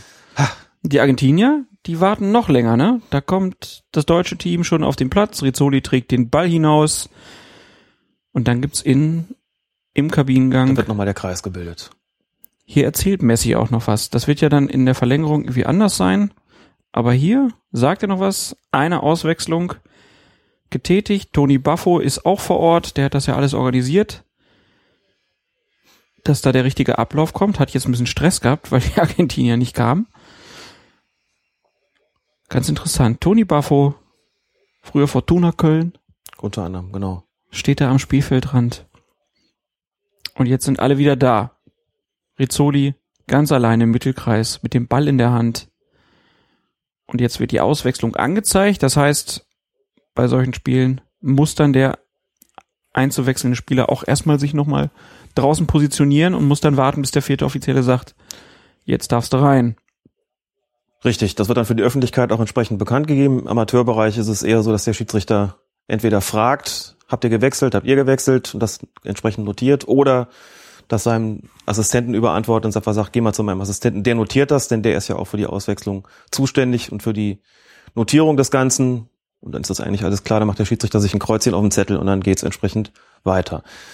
Wir warten jetzt auf den Anstoß und für die, die es mitgucken, er ist jetzt gerade erfolgt. Argentinien jetzt von links nach rechts, heißt es immer so schön. Das bringt natürlich im Radio gar nichts. Ja, für unsere Schwarz-Weiß-Fernsehzuschauer mit den dunklen Stutzen. Genau. Würde man in Schwarz-Weiß eigentlich auch die bunten Schuhe erkennen? Wahrscheinlich, ne? Das wären irgendwelche Grau, Graustufen, die man da sähe. Fantastisch. Genauso fantastisch, wie das draußen jetzt gesägt wird. Ich hoffe, ihr hört das nicht so mit. Erster Einwurf für Argentinien auf der rechten Außenbahn. Rizzoli schon wieder in voller Konzentration. Auch sein Assistent hoppelt an der Seitenlinie. Immer auf der Höhe des letzten deutschen Abwehrspielers. Und jetzt ist Argentinien mal mit dem Ballbesitz. Und hier entscheidet der Assistent ein bisschen spät, aber er entscheidet noch auf Abseits. Und wir können jetzt aus der Kameraperspektive natürlich nichts anderes machen, als zu warten, ob das korrekt war und sehen jetzt bei eingefrorenem Bild, ja, der Kopf ist im Abseits. Alle Körperteile, mit denen legal ein Tor erzielt werden kann bei den Angreifern, sind die Körperteile, die beim Abseits berücksichtigt werden müssen, die also zählen. Also es sind halt ausgezeichnet gestanden, dort wo er stehen muss, hat es genau richtig gesehen. Noch, es ist ja immer knapp beim Abseits. Es gibt ja kaum noch Abseitssituationen, die wirklich deutlich sind. Früher waren das ja mal zwei, drei Meter, das ist heute einfach gar nicht mehr so. Und das heißt, direkt in der ersten Minute der zweiten Halbzeit eine Abseitsentscheidung getroffen, eine enge, gut in die zweiten 45 Minuten gekommen. Auch das ist immer wichtig. Ist auch nicht ganz einfach, weil man dann ja so quasi die Richtung ändern muss, als Schiedsrichter und als Assistent, wenn die einen von links nach rechts, den anderen von rechts nach links spielen, dass man nicht den Fehler macht, die Fahne zu heben und dann die aus der ersten Halbzeit gewohnte Richtung anzeigt. Da muss man sich nochmal extra konzentrieren. Das sind so die Kleinigkeiten und die Feinheiten, auf die man dann als Schiedsrichter und als Schiedsrichterassistent achten muss. Hier kommt gleich die nächste Situation. Kein Abseits, wieder richtig gesehen. Also die Assistenten absolut vollkommen auf der Höhe, machen sie ganz ausgezeichnet, sind dem Schiedsrichter da die perfekte, fehlerfreie Unterstützung, was das betrifft. Und hier kann man sich schon mal fragen, wie konnte Messi den eigentlich daneben schießen? Also das ist so eine Chance, wo man eigentlich denken würde, die macht er, ne? Das habe ich auch tatsächlich im Schauen gedacht, so wie der ansetzt und es ist Messi. Aus dieser Position habe ich eigentlich schon mit einem Tor gerechnet, um ehrlich zu sein, ja. Zweite Riesenchance für Argentinien im Finale. Deutschland hatte eine große Chance durch Hövedes und natürlich den Schuss von Schürle noch. Jetzt aber Deutschland im Angriff. Hier der Assistent auf der anderen Seite gefordert, entscheidet sich nicht die Fahne zu heben. Auch korrekte Entscheidung, konnte man so mit bloßem Auge schon sehen. Und jetzt wieder Rizzoli. Ungefähr 30 Meter vor dem Tor in der Mitte positioniert und alle zusammen beobachten, wie die Deutschen den Ball über die Abwehr chippen und der Ball ins Ausrollt. Wir haben jetzt eben in der Pause gesehen, dass äh, die britische Premier League sich überlegt, Freistoßspray einzuführen. Sie wollen noch einen Bericht abwarten, haben da auch irgendeinen natürlich vor Ort gehabt in Brasilien, der jetzt mal einen Bericht schreibt. Es wird wohl auch nicht zur nächsten Saison klappen, denn man will dann auch erstmal gucken, ob es überhaupt notwendig ist. Das ist doch mal ein guter Ansatz, dass man mal guckt, brauchen wir das überhaupt? Ja, Wie viel. Zeitersparnis ist das überhaupt? Ich habe ja gelesen, der Herr, der das äh, erfunden hat, der sagt, man würde dadurch, ich glaube, pro Freistoß irgendwie gut 20 Sekunden im Schnitt sparen. Da bin ich mal gespannt, wann die Statistiker das beweisen. Würde mich eher überraschen, wobei der Sprühvorgang an sich, glaube ich, gar nicht so wahnsinnig dramatisch ist, aber es Der wäre Sprühvorgang, zumindest- herrlich.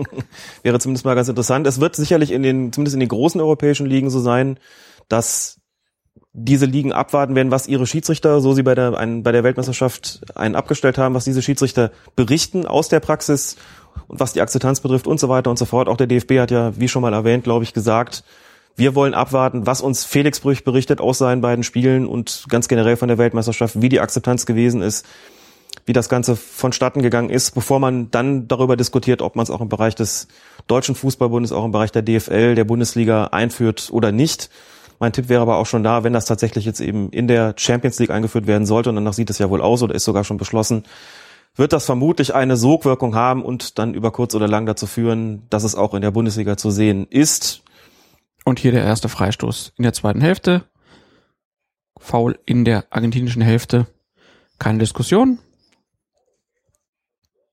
Wie man bis jetzt überhaupt sagen muss, nochmal zu betonen, bis jetzt eigentlich alles relativ unkompliziert für Rizzoli. Dafür, dass es ein Finale ist, gab es da gar nicht so wahnsinnig viele umstrittene Situationen, nicht so wahnsinnig viel Diskussionsbedarf. Hier musste er eben mal wieder ausweichen, ne? Hast du genau. gesehen, musste er wieder den Rücken durchdrücken, damit der Ball nicht ihn trifft. Und da muss ich auch sagen, da bin ich dann doch schon froh, wenn ich auf die nächste Bundesliga-Saison dann warte oder wenn ich auf die nächste Bundesliga-Saison schaue, dass das Stellungsspiel der Schiedsrichter da dann wieder das Gewohnte sein wird. Und das halte ich auch nach wie vor. Ist das was, wo du dich richtig aufregst? Ja, es ist so seltsam, weil es einfach was ist.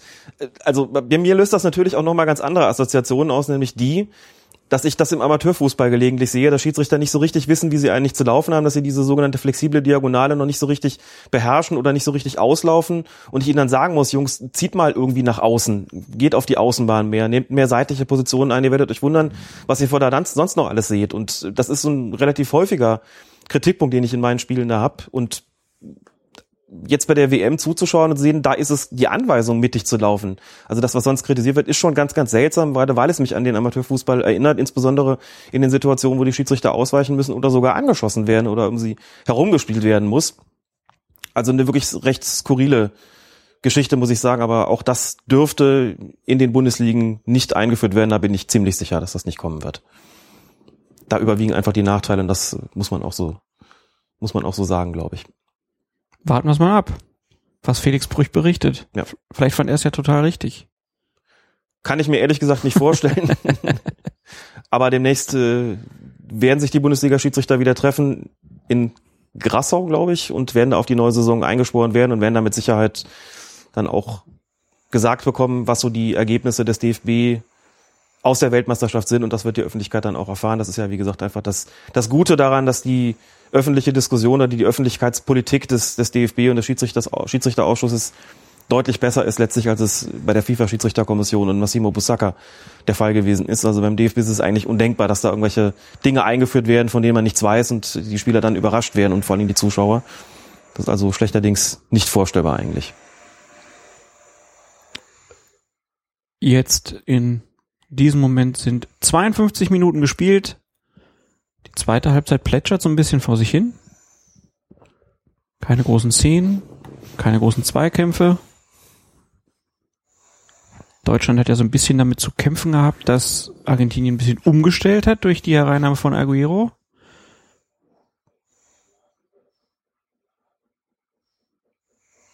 Und auch der nächste Angriff verpufft.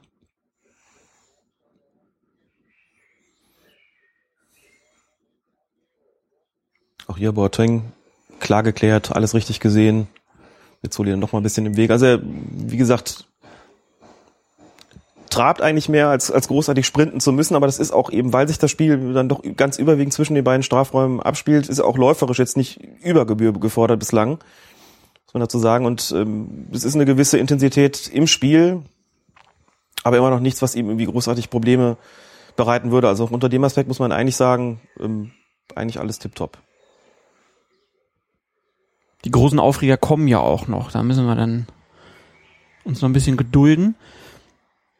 Auch da muss man natürlich sagen, dass ein Schiedsrichter weiß, dass in diesem Spiel eine Entscheidung fallen wird und eben die wichtigste, die es im Weltfußball gibt, in letzter Konsequenz, in natürlich auch sich einen gewissen Spielraum gestatten muss und auch einen gewissen Spielraum nutzen muss, weil er weiß, das könnte zum Schluss hin nochmal richtig eng werden, das könnte zum Schluss hin nochmal richtig härter werden auch und der darf natürlich auch nicht zu früh zu den Karten greifen, nicht zu früh Fakten schaffen, die er dann später bereut. Man muss dazu natürlich auch sagen, man setzt sich mit gewissen frühzeitigen Entscheidungen immer unter Druck was den weiteren Spielverlauf betrifft, muss immer so ein bisschen antizipieren, was wird das für eine Konsequenz auch für den Spielverlauf haben. Also in den Szenen, wo er Spielraum hat, in den Szenen, wo er sozusagen die Wahl hat, was, was kann, ich kann so entscheiden, ich kann auch so entscheiden. Und jetzt hat er hier mal eine Szene, wo er dann ja wieder schnell entscheiden musste, entscheide ich auf Vorteil oder entscheide ich auf Foul.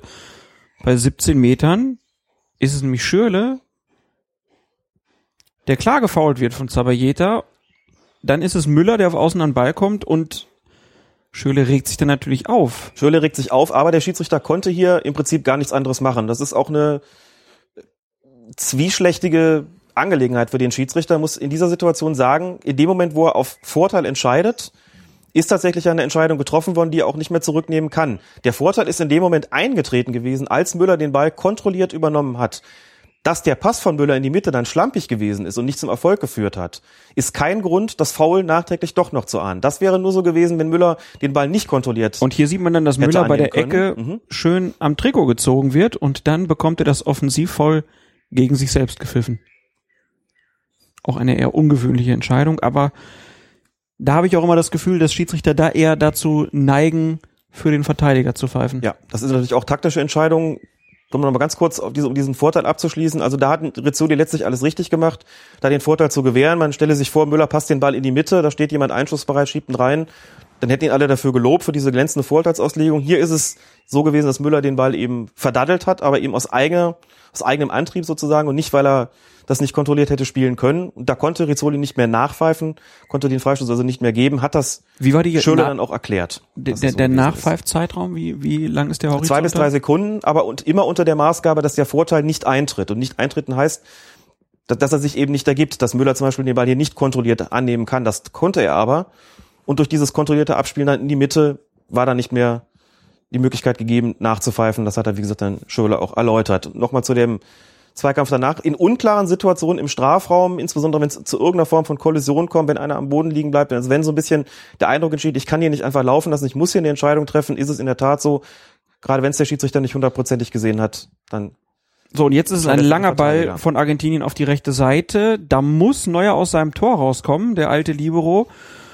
Und er spielt den Ball nach außen mit der Hand. Higuain rennt in ihn ja, rennt er in ihn hinein oder wird er umgerannt? Das ist nämlich die große Frage. In der Zeitlupe sieht man jetzt, dass Neuer zuerst mit der Faust den Ball spielt und dann aber übel Higuain trifft. Und das gab ja vor allen Dingen im Nachhinein auch in Argentinien noch viele Diskussionen, denn der Kontakt der beiden ist im Strafraum. Der Kontakt der beiden ist im Strafraum. Zunächst mal muss man sagen, das Handspiel von Neuer war auch noch im Strafraum. Also alles klar ist mit dem Ball nicht, nicht draußen gefaustet. Insofern liegt hier kein Fall vor, wo man überlegen muss, entscheide ich irgendwie auf Handspiel außerhalb des Strafraums. So, und das ist natürlich eine viel diskutierte Szene. Das war auch bei uns auf Twitter so. Und als Parallel zu der Aktion gegen Kramer in der ersten Halbzeit, auch hier gehe ich mit der Entscheidung mit. Ein Strafstoß muss hundertprozentig sein, gerade in einem WM-Finale, und das war ja einfach nicht. Schon deshalb nicht, weil Neuer zuerst den Ball spielt. So, klar geht er da mit etwas angezogenem Knie voraus. Es ist so eine Unsitte, naja, also Unsitte der, der etwas Torhüter. mit angezogenem Bein. Nein, viel mehr war das für mich nicht. Ernsthaft. Guck, guckst dir hier nochmal an. Es ist jetzt nicht so, dass er das... Der hat das Knie das, vorne Ja, raus. aber das ist ja auch ein bisschen in der Bewegung drin. Also nicht, nicht zu vergleichen beispielsweise mit der Situation von Romero in der ersten Halbzeit, der mit gestreckten Beinen voraus. Ja klar, das ist nochmal ein Unterschied. Aber trotzdem ist es unnötig. Klar, aber es ist jetzt auch nicht so, dass das Ballspielen eine dass das Ballspielen sozusagen ein Nebenprodukt eines Fouls, sondern er spielt klar zuerst den Ball und im WM-Finale in der Situation, wo du zuerst den Ball spielst und dann mit dem Gegner zusammenrauscht oder ihn triffst.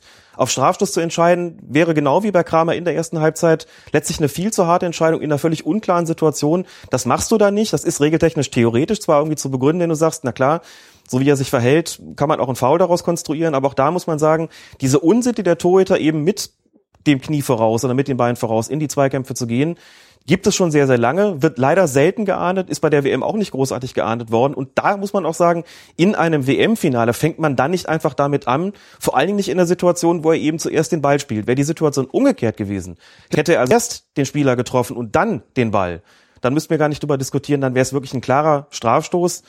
Hier war es aber genau umgekehrt und damit der Spielraum für Rizzoli gegeben, letztlich laufen zu lassen, was er getan hat. Das ist aber so ein bisschen kurios. Er hat hier keinen Einwurf gegeben wie ich es persönlich ehrlich gesagt erwartet hätte, weil Neuer den Ball ja nach, nach außen, also aus dem Spielfeld gefaustet hat, sondern er hat sogar einen Freistoß für Deutschland, einen Freistoß für Neuer gegeben, den er ja nur dann geben kann, wenn er sagt, Neuer ist gefault worden, er ist sozusagen unterlaufen worden. Das war so ein bisschen das, was Rizzoli mit seiner Körpersprache anschließend angedeutet hat. Unterlaufen, also ähm, der Spiel, argentinische Spieler macht da den Buckel und Neuer steigt dann sozusagen, muss drüber steigen und ist dadurch gefault worden. Natürlich ist es auch eine Form von taktischer Entscheidung des Schiedsrichters gewesen, mit der er untermauern wollte. Ich habe hier nicht nur kein Foul vom Torwart gesehen, ich habe sogar im Gegenteil eher ein Foul an ihm gesehen. Deshalb entscheide ich auf den Freistoß für die Verteidigung, um hier jegliche Diskussion, ob Elfmeter oder nicht, gleich im Keim zu ersticken. Das ist eigentlich natürlich letztlich nicht korrekt gewesen, weil Neuer mit Sicherheit da nicht gefault worden ist, sondern im Gegenteil ja er derjenige gewesen, der den aktiven Pater gespielt hat. Aber genau wie bei Kramer auch, gehe ich hier mit, nur bei hundertprozentigen Vorfällen im Strafraum einen Strafstoß zu geben, gerade in dem WM-Finale, das ist hier nicht gegeben gewesen. Insofern Spielraum da, um weiterlaufen zu lassen und nicht auf Foul zu entscheiden. Da wäre der Teufel los gewesen und auch zu Recht, klar, beschweren sich die Argentinier da ein bisschen, aber auch nicht über Gebühr. Ich glaube, mit einem entsprechenden Elfmeterpfiff hat da auch keiner wirklich gerechnet. Und ich finde die Entscheidung absolut tragbar, insbesondere vor dem Hintergrund dessen, was Rizzoli da bis jetzt an Zweikampfhärte zugelassen hat, Na gut, passt also es auch zu seiner Linie. Tragbar, also der, der Freistoßpfiff, der war halt unnötig. Den Ja, der war unnötig. Ich denke, ein Einwurf wäre hier die korrekte Entscheidung gewesen, Ja. noch eine, die man geben kann, indem man Weil so, einfach sagt, so sieht's halt sehr komisch aus, ne? Also Ja. man sieht, wie der Neuer den da umrauscht Mhm. und dann gibt's da gibt's Freistoß für ihn noch. Das ist halt äh, schwer zu verkaufen. Um das- Deswegen gab's auch so viel Aufregung. um das nochmal zu erklären, äh, wenn so eine Kollision stattfindet, also du siehst ja, der Torwart kommt weit aus seinem Tor raus, ihm läuft ein Angreifer entgegen, du antizipierst als Schiedsrichter, da wird gleich wahrscheinlich irgendwas passieren und Moment, wo es zu einer Kollision kommt, hast, ist eine Situation entstanden, wo man eigentlich als Schiedsrichter sagt, da kann ich eigentlich nicht laufen lassen, da muss ich eigentlich jetzt für einen von beiden pfeifen.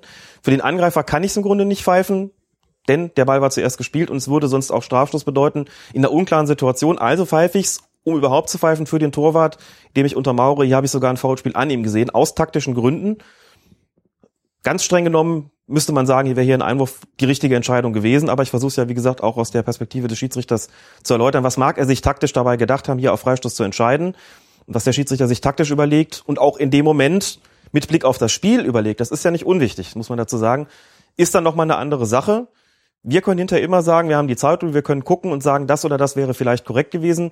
In dem Moment muss der Schiedsrichter sich auch überlegen, was muss ich eigentlich tun, um den Frieden auf dem Platz wahlweise wiederherzustellen oder ihn eben zu bewahren, um möglichst wenig Proteste heraufzubeschwören, um auch klarzumachen, ich untermauere meine Entscheidung hier durch einen Freistoßpfiff für die Verteidigung. Ob richtig oder falsch, mag dann die Zeitlupe klären. Auf dem Platz hat niemand die Möglichkeit und indem er das so getan hat, hat er sozusagen sich auch deutlich positioniert und damit auch die Proteste im Keim erstickt. Das ist auch das, was ihn in so einer Situation motiviert, eben den Freistoß zu geben für den Torwart und nicht auf Einwurf zu entscheiden.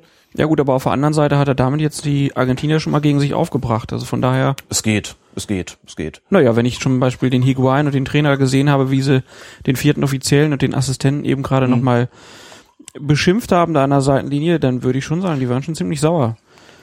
Frage wäre halt gewesen, ob es anders gewesen wäre, wenn er auf Einwurf entschieden hätte. Ja klar, das ist jetzt natürlich hypothetisch. Und du kannst es natürlich auch, klar, du kannst natürlich nicht, äh, nicht immer vorher hundertprozentig wissen, was passieren wird, aber äh, wie gesagt, das, das zur Erklärung, warum das überhaupt so gelaufen ist, letztlich wie es gelaufen ist. So, jetzt ist schon eine gute Stunde rum. Wir sind äh, bei 62 Minuten und ohne zu spoilern, glaube ich, können wir sagen, die Hälfte ist rum. Die Hälfte ist rum. Und wir können jetzt doch schon mal ankündigen, dass gleich zwei Szenen dann in relativ kurzer Abfolge kommen, die dann zu den beiden einzigen gelben Karten auf argentinischer Seite führen. Kann man ja auch schon mal jetzt ankündigen, es wird in diesem Spiel insgesamt nur vier gelbe Karten geben. So, Argentinien wird jetzt auch zunehmend unzufrieden. Man sieht ja also Also das ist ja Protest. schon so ein bisschen mit der Szene, würde ich das auch in Verbindung bringen, würde ich sagen. Das ist sicherlich noch eine Folge davon. Und hier sieht man auch, dass es durchaus einen Grund dafür gab, denn schwer zu sehen für den Schiedsrichter. Aber hier hätte es in der Tat noch einen weiteren Eckstoß für Argentinien geben müssen, weil ich glaube, Klose zuletzt dran gewesen ist und eben nicht der argentinische Angreifer. Dementsprechend war es tatsächlich keine richtige Entscheidung von Rizzoli, daher auch der Protest. Klar, und wenn innerhalb von kurzer 2-2-Entscheidungen, die knapp waren, gegen Argentinien ausfallen, dann ähm, ist klar, dass sich der Protest dann noch ein bisschen mehr regen wird. Das ist jetzt übrigens nicht der schlechte Ton, den ihr hört, sondern hier wird gebohrt. Ich mach mal die Tür zu. Alex, ich lasse dich einen Moment alleine. Ja. Sorgen jetzt einfach mal für ein bisschen für Ruhe. Ach, jetzt bin ich alleine. Das wollte ich doch immer schon mal haben. Wir sehen jetzt einen Einwurf für Argentinien. Das Ganze scheint sich jetzt doch allmählich wieder zu beruhigen. Und dann kommt es im Mittelfeld zu einem Foulspiel und das ist die exakt angesprochene Situation. Alex sagt beruhigen und dann gibt's zack das Foul von Mascherano und Ja. Rizzoli mit perfekter Körpersprache sofort die gelbe Karte gezückt und Mascherano weiß auch, So. dass er sich die verdient hat.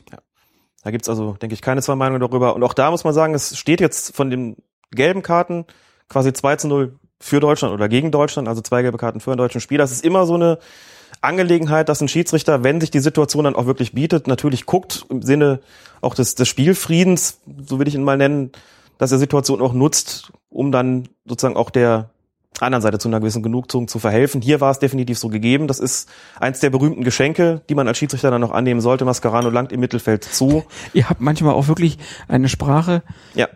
Ein Geschenk, das der Schiedsrichter bekommt oder Kundschaft will bedient werden. Das ist ein anderer Spruch, den wir gern. Und hier war die Kundschaft in Form, in Persona von Javier Mascarano durchaus vorhanden und keine 60 Sekunden später die der nächste. nächste Karton. Da sind auch Spielsituationen, anders als ich das gerade gesagt habe. Hier ist Aguero, der vorher auch schon aufgefallen war durch einen gewissen Protest, der also schon so ein bisschen heiß gelaufen war nach seiner Einwechslung gegenüber dem Schiedsrichter, wo der Schiedsrichter auch gemerkt haben wird, das ist einer, der bereitet mir vielleicht noch ein bisschen Probleme. Und hier tut er dem Schiedsrichter sozusagen den Gefallen und steigt hart gegen Bastian Schweinsteiger ein. An der Seitenlinie auch ein klares Ding, genauso wie bei Mascarano vorher. Müssen wir überhaupt nicht drüber diskutieren. Das war eine Verwarnung. Also jetzt innerhalb von kurzer Zeit der Ausgleich bei den Verwarnungen 2 zu 2. Dementsprechend Zeichen gesetzt in der Phase, wo der Schiedsrichter die Argentinier so ein bisschen gegen sich hatte und auch gemerkt hat, so, das Spiel wird jetzt doch noch ein bisschen härter, ich muss jetzt irgendwas machen und wenn dann so zwei klare Fouls kommen, die für ihn sozusagen sich anbieten, um zur gelben Karte zu greifen, um das berühmte Zeichen zu setzen, um das Spiel wieder in die Bahn zu holen, dann nutze ich das, das hat er hier getan, also gelbe Karte Nummer drei und vier gegen Mascherano und ähm, Aguero innerhalb kürzester Zeit mit Sicherheit absolut korrekt und auch absolut akzeptiert und schnell gezeigt, was immer dann auch wichtig ist in solchen Situationen, um gar keinen Zweifel daran aufkommen zu lassen, wie das hier gleich weitergehen wird. Wo aber auch einfach klar ist, jetzt nach etwa zwei Dritteln der regulären Spielzeit, so allmählich wird die Schlagzahl noch ein bisschen erhöht, allmählich, Ja, auch die Kondition der Spieler ist natürlich jetzt ein bisschen ne, schon runtergefahren. Hier sieht man auch Klose, wie er zu spät kommt. Ich glaube, das ist sein, ist das sein äh, Mannschaftskamerad aus, von Lazio, Bilia? Ich glaube ja, die spielen glaube ich beide da. Auf jeden Fall ein Foul, was der Schiedsrichter auch richtig erkennt. Verwarnung nicht notwendig. Ja. Und jetzt gibt's Freistoß für Argentinien aus dem Halbfeld. Und wie man so schön sagt, er bringt nichts ein, denn Manuel Neuer kommt raus und fängt den Ball ab. Diesmal ohne jemanden abzuräumen. Deutschland jetzt zum Angriff auf der rechten Seite und wir können ja mal kurz drüber sprechen. Du hast ja das Spiel auf Twitter begleitet Mhm. und hast hinterher gesagt, naja, so richtig toll war es nicht, denn da haben sich einige ihr Mütchen an dir gekühlt. ja, ist natürlich im Überschwang der Emotionen Die Schiedsrichterbeschimpfung vom Platz, von den Rängen jetzt bei Twitter oder wie kann ich mir das vorstellen? ist natürlich klar, dass sehr, sehr viele Fans, sehr, sehr viele Zuschauer äh, da auch mit äh, sämtlichen Emotionen dabei gewesen sind.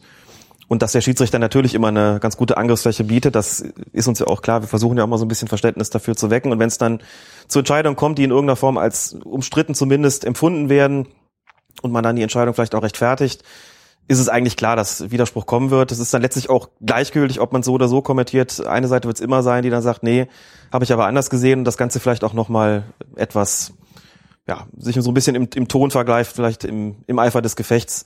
Alles halb so wild, macht die Sache dann so ein bisschen stressig, wenn man das Ganze irgendwie so live kommentieren will.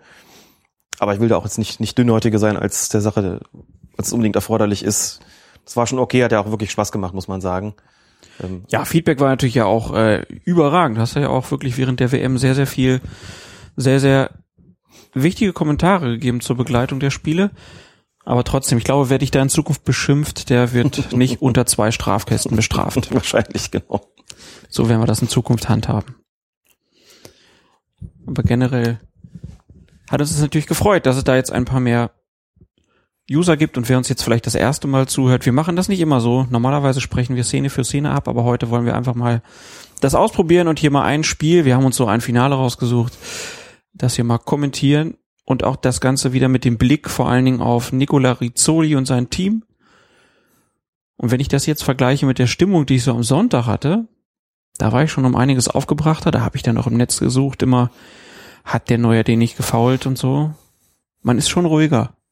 Ja, natürlich, das ist nochmal was anderes, als das wirklich absolut live zu kommentieren. Das ähm, wäre, glaube ich, auch bei einem WM-Finale nicht so einfach. Und jetzt weiß man natürlich auch schon nicht nur, wie das Ganze ausgegangen ist, sondern man hat sich vielleicht auch nochmal angeschaut, sich nochmal Gedanken über die eine oder andere Szene gemacht, kann das Ganze natürlich auch, insofern ist es vielleicht auch in gewisser Weise von Vorteil für uns, kann das Ganze jetzt besser kontextualisieren, diese ganzen Entscheidungen, hat schon so ein bisschen im Blick, wie hat der Schiedsrichter denn insgesamt gepfiffen, wann kommt welche Situation, worauf muss man achten, aber trotzdem werden wir es hier natürlich letztlich von Minute zu Minute uns angucken und auch darüber sprechen, wie denn so die Taktik des Schiedsrichters aussieht, der jetzt, deswegen habe ich es ja gerade auch bei den gelben Karten nochmal etwas, äh, etwas genauer ausgeführt, eben gemerkt hat, das Spiel zieht vom Charakter her an, ich muss aufpassen, dass es mir nicht aus den Fingern gleitet. Es gibt also ein bisschen emotionalere Reaktionen als noch in der ersten Halbzeit beispielsweise. Es gab die eine oder andere etwas härtere Szene. Ich muss jetzt was machen und das hat er mit den beiden gelben Karten eben versucht, hat versucht so ein bisschen den, ähm, das Gift aus der Partie zu nehmen. Und wie ich meine, es ist ihm erstmal auch ganz gut gelungen, denn wenn man jetzt, wie man jetzt sieht, unmittelbar nach den beiden gelben Karten, hat sich das Ganze deutlich beruhigt. Es ist jetzt nicht mehr so, dass die Argentinier bei fast jeder Entscheidung an ihm dranhängen, hat auch keine wirklich strittige mehr gehabt, das stimmt schon. Aber insgesamt merkt man auch so gerade so ein bisschen, was für eine Wirkung gelbe Karten haben können, wenn sie zur rechten Zeit kommen.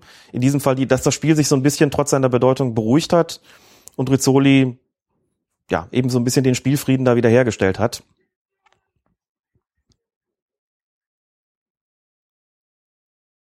Eigentlich eine ganz gute Möglichkeit für die Deutschen hier gerade durch Schürle, der da von Müller kurz im Strafraum freigespielt werden kann, aber er kriegt den Ball nicht unter Kontrolle und so kann Romero den Ball dann einfach aufnehmen. Jetzt auf der Gegenseite kurzer Zusammenprall zwischen Miro Klose da im Mittelfeld mit einem argentinischen Spieler. Kurze Entschuldigung, dann ist es wieder gut. Beide stehen sofort wieder auf, beide wollen nichts. Rizzoli hat kurz nochmal hingeguckt. Ja, hat Vorteil gegeben, ne? hat er schon angezeigt. Kurz die, die eine ja. Hand raus. Von daher alles richtig. Souveräne Spielleitung weiterhin. Ja. Es sind 70 Minuten und 45 Sekunden rum. Und wo ich da draußen gerade Joachim Löw sehe, ich fand es ganz interessant. Hansi Flick wurde gefragt, sag mal, Herr Flick, kann es sein, dass Sie jetzt viel mehr reden? Und jetzt redet aber erstmal Rizzoli und macht dann eine kurze Ansage. Was hat er ihm wohl gesagt? Worum ging's? Das habe ich ehrlich gesagt nicht mehr im Kopf, was da war. Es äh, kommuniziert gerade und schickt noch jemanden weg. Nein, kann ich ehrlich gesagt, ist mir unklar in der Situation. Wollen sie es auch nicht zurücklaufen lassen. Ist aber wieder von der Körpersprache und der ganzen Erklärung an die Spieler letztlich wieder vorbildlich, um da gar nichts aufkommen zu lassen. Habe jetzt aber ehrlich gesagt nicht erkannt, was Sache ist. Aber du warst bei Löw. Genau. Äh, und da wurde äh, Hansi Flick gefragt, sagen Sie mal, Herr Flick, haben Sie denn jetzt mehr Einfluss auf den Löw? Ähm, weil Sie ja viel mehr miteinander reden. Und da hat Hansi Flick gesagt, nee, ich darf jetzt nur einfach mehr in der technischen Zone rumlaufen und dann nutze ich das auch aus. Mhm. Früher war das irgendwie immer strikter, da wurde er dann schnell auf die Bank verwiesen. Ja. Bei dieser WM meinte er halt, er hätte da ein bisschen mehr äh, Auslauf gehabt dann ist da möglicherweise mehr Spielraum gewährt worden von Seiten der FIFA mit Anweisung an die vierten Offiziellen, das mag wohl sein. Muss auch sagen, dass ich eigentlich mich nicht daran erinnern kann, dass jetzt irgendwelche Trainer aneinander geraten wären oder dass, dass es da ein nennenswertes Problem gegeben hätte ähm, in Bezug auf die, die, die Trainer oder irgendeinen Betreuerstab, was jetzt ähm, das deren Verhalten betrifft, möglicherweise war das ganz gut, ihnen da ein bisschen mehr Spielraum zu geben. Grundsätzlich ist es so, um das auch nochmal zu sagen, darf eigentlich in der Coaching Zone immer nur einer stehen und Anweisungen geben, also nicht zwei oder drei oder vier auf einmal, sondern immer nur einer und ähm, der Rest muss eigentlich auch sitzen. Das heißt, wenn Löw ähm, keine Anweisung geben will, sondern Flick sie geben soll, dann muss Löw sich eigentlich hinsetzen oder zumindest deutlich in den Hintergrund treten und Flick darf nach vorne kommen. Aber da scheinen die vierten Offiziellen recht gelassen gewesen zu sein, ohne dass es zu großartigen Problemen gekommen ist. Wenn man mal von diesen ständigen, wir haben es ja schon ein paar Mal auch gesagt, ständigen Fordern von gelben Karten absieht, ein unguter Einfluss, der da von außen gekommen ist, muss man sagen, und das äh, hätte sicherlich anders laufen sollen. Hier wieder ein Foulspiel an der Seitenlinie sofort Aber wird nicht geahndet. vom Assistenten angezeigt, doch hat Nee. die Fahne gehoben, meine ich. Ach doch, Entschuldigung, habe ich Mhm. falsch gesehen. Ich habe gerade den Einwurf angezeigt, aber nein, Foul von Schürle. Nein, doch Einwurf, habe ich doch richtig gesehen. Er hat keinen Freistoß gegeben. Dann ist die Sache offensichtlich unklar gelaufen, denn ich hatte ein Fahnenzeichen, dann gibt es hier eine Unstimmigkeit offensichtlich zwischen Schiedsrichter und dem ersten Assistenten, also Nee, ich meine, Renato Faverani. Ich, ich meine aber, der Assistent hat Einwurf angezeigt. Ich habe das Fahnenzeichen so interpretiert, dass er kurz gewunken hat mit der Fahne. Das ist eigentlich immer ein Zeichen dafür, dass es einen Freistoß geben soll, dass ein Foul vorgelegen hat. Das sah auch so ein bisschen so aus, direkt vor der Trainerbank, aber Schiedsrichter hat auf Einwurf entschieden. Entweder war es wirklich ein unklares Fahnenzeichen oder es gab tatsächlich eine Unstimmigkeit zwischen den beiden, ist aber aufgelöst worden, in jedem Fall Ballbesitz Argentinien. So oder so. Sah auf jeden Fall ein bisschen, bisschen kurios aus, ein bisschen unklar aus. Jetzt nach etwas über 70 Minuten, wie viel haben wir? 73, 40 haben wir jetzt gespielt. So, und wir kommen jetzt, wie sagt man so schön, in die Crunch-Time. Das ist, Sagt man so? habe ich, habe ich jetzt öfter gelesen während des, während der WM, vor allen Dingen so in den Viertelfinalspielen. Letzte Viertelstunde kommt gleich. Das heißt natürlich auch für den Schiedsrichter jetzt nochmal höchste Alarmstufe. Ja, absolut. Gerade wenn dann so ein Spieler wie Messi einfach mal von rechts vom Strafraum nach links zur Mitte zieht. Immer natürlich be beschattet, beobachtet von den Gegenspielern. Aber hier kann er nicht gestoppt werden, kann abschließen, kann sich einmal um den gesamten Strafraum herumspielen und verzieht dann aber im Abschluss Höhe des Da hat man noch ganz Grätscht gut noch ab. gesehen, dass der Schiedsrichter, das Rizzoli, auch Messis Laufwege so ein bisschen kennt, denn er hat gemerkt, was er vorhatte und ist schon prophylaktisch ein paar Schritte nach hinten gegangen, obwohl er sehr mittig stand, um eben nicht im Weg zu sein.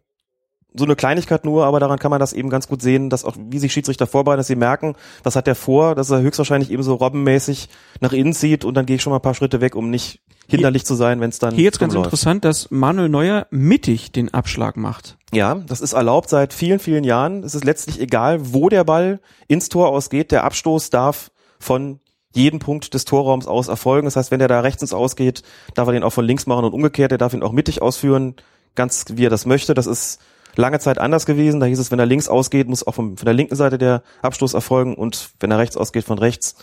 Inzwischen, oder seit langer Zeit, ich glaube, es sind etwa 20 Jahre Minimum, ist es letztlich gleichgültig, von wo er ausgeführt wird. Das ist auch gut so. Da ist früher ziemlich viel Zeitspiel mit begangen worden. Ja, der ist dann rechts ins Ausgegangen, dann hat der Torwart sich den genommen, nach links gelegt, der Schiedsrichter gepfiffen, nee, nee, auf die andere Seite, da sind wieder Sekunden vergangen. Da hat man gesagt, das kann man eigentlich leicht lösen, indem man sagt, ist doch egal, von wo der Abschluss ausgeführt wird. Und seitdem ist das auch zulässig und was das betrifft, wirklich auch sicherlich ein Segen, weil dadurch eine Möglichkeit entfallen ist, auf Zeit zu spielen. Ich muss ganz ehrlich gestehen, ich habe es wieder nicht gewusst. Hat sich bei mir so er verfestigt, dass man immer Dafür sind wir ja hier da, Naja. darüber zu sprechen. wieder was gelernt. Und ich bin auch sicher, wenn ich das in der Kreisliga C dann mal anders mache. Auch hier wieder eine Zweikampfhärte, die er laufen lässt. Er sagt, okay, es ist Ballbesitz und für mich noch im Rahmen. So, und erst jetzt pfeift er. Pfeift dann allerdings für Argentinien. Ja, man sieht auch, Schürle ist schon immer relativ häufig mit dabei. Also auch so ein Spieler, wo ein Schiedsrichter sich dann überlegen muss, was mache ich damit. ne? Genau wie bei Aguero, wo wir vorher gesehen hat. Das ist ein Spieler, der ist sofort oft im Getümmel. Der ist oft in Zweikämpfe verwickelt. Der ist auch so ein bisschen emotional. Der geht auf mich los. Da ist was. Da muss man als Schiedsrichter auch merken, das sind diejenigen, die mir ein Spiel schwierig machen können, die mir ein Spiel erschweren können. Bei Schirle eben auch, der gerne mal protestiert, der oft vorne mit dabei ist und da muss man einfach auch zusehen, dass man da eine Linie findet, um mit den Spielern einerseits klarzukommen, aber andererseits sie auch dann so ein bisschen kürzer zu halten in der einen oder anderen Situation, um eben nicht Gefahr zu laufen, ähm, von denen wirklich richtig Ärger gemacht zu bekommen. Aber ich finde auch das macht Rizzoli sehr, sehr gut. Also bis jetzt, hm, nach knapp 77 gespielten Minuten, muss man wirklich sagen, der Schiedsrichter steht nicht im Mittelpunkt, hat heikle Situationen durch seine Fähigkeit zur Kommunikation hervorragend gelöst und ist aus den kniffligen Situationen eigentlich gut rausgekommen. Wie gesagt, bin ja eben der Meinung, dass bei Neuer und bei Kramer eben das vollkommen richtig war, so zu entscheiden, wie er das getan hat und es auch die Akzeptanz der Spieler letztlich gefunden hat. Nächste Auswechslung bei Argentinien. Genau, und bei uns wechselt sich die Katze ein. Hallo Katze. Ganz herzliche Begrüßung auch hier im Podcast von Colinas Solange es nicht auf eins der Laptops springt, ist alles in Ordnung. Hat nicht so viel Interesse am Fußball. doch ab und zu legt sie sich mal auf einen der Stühle und guckt tatsächlich richtig aufmerksam zu. So kann man das auch wiederum nicht sagen. Und wenn ein Tor fällt und wir ein bisschen rumbrüllen, dann ist immer sehr schreckhaft und verschwindet dann unterm Sofa. Sehr schön.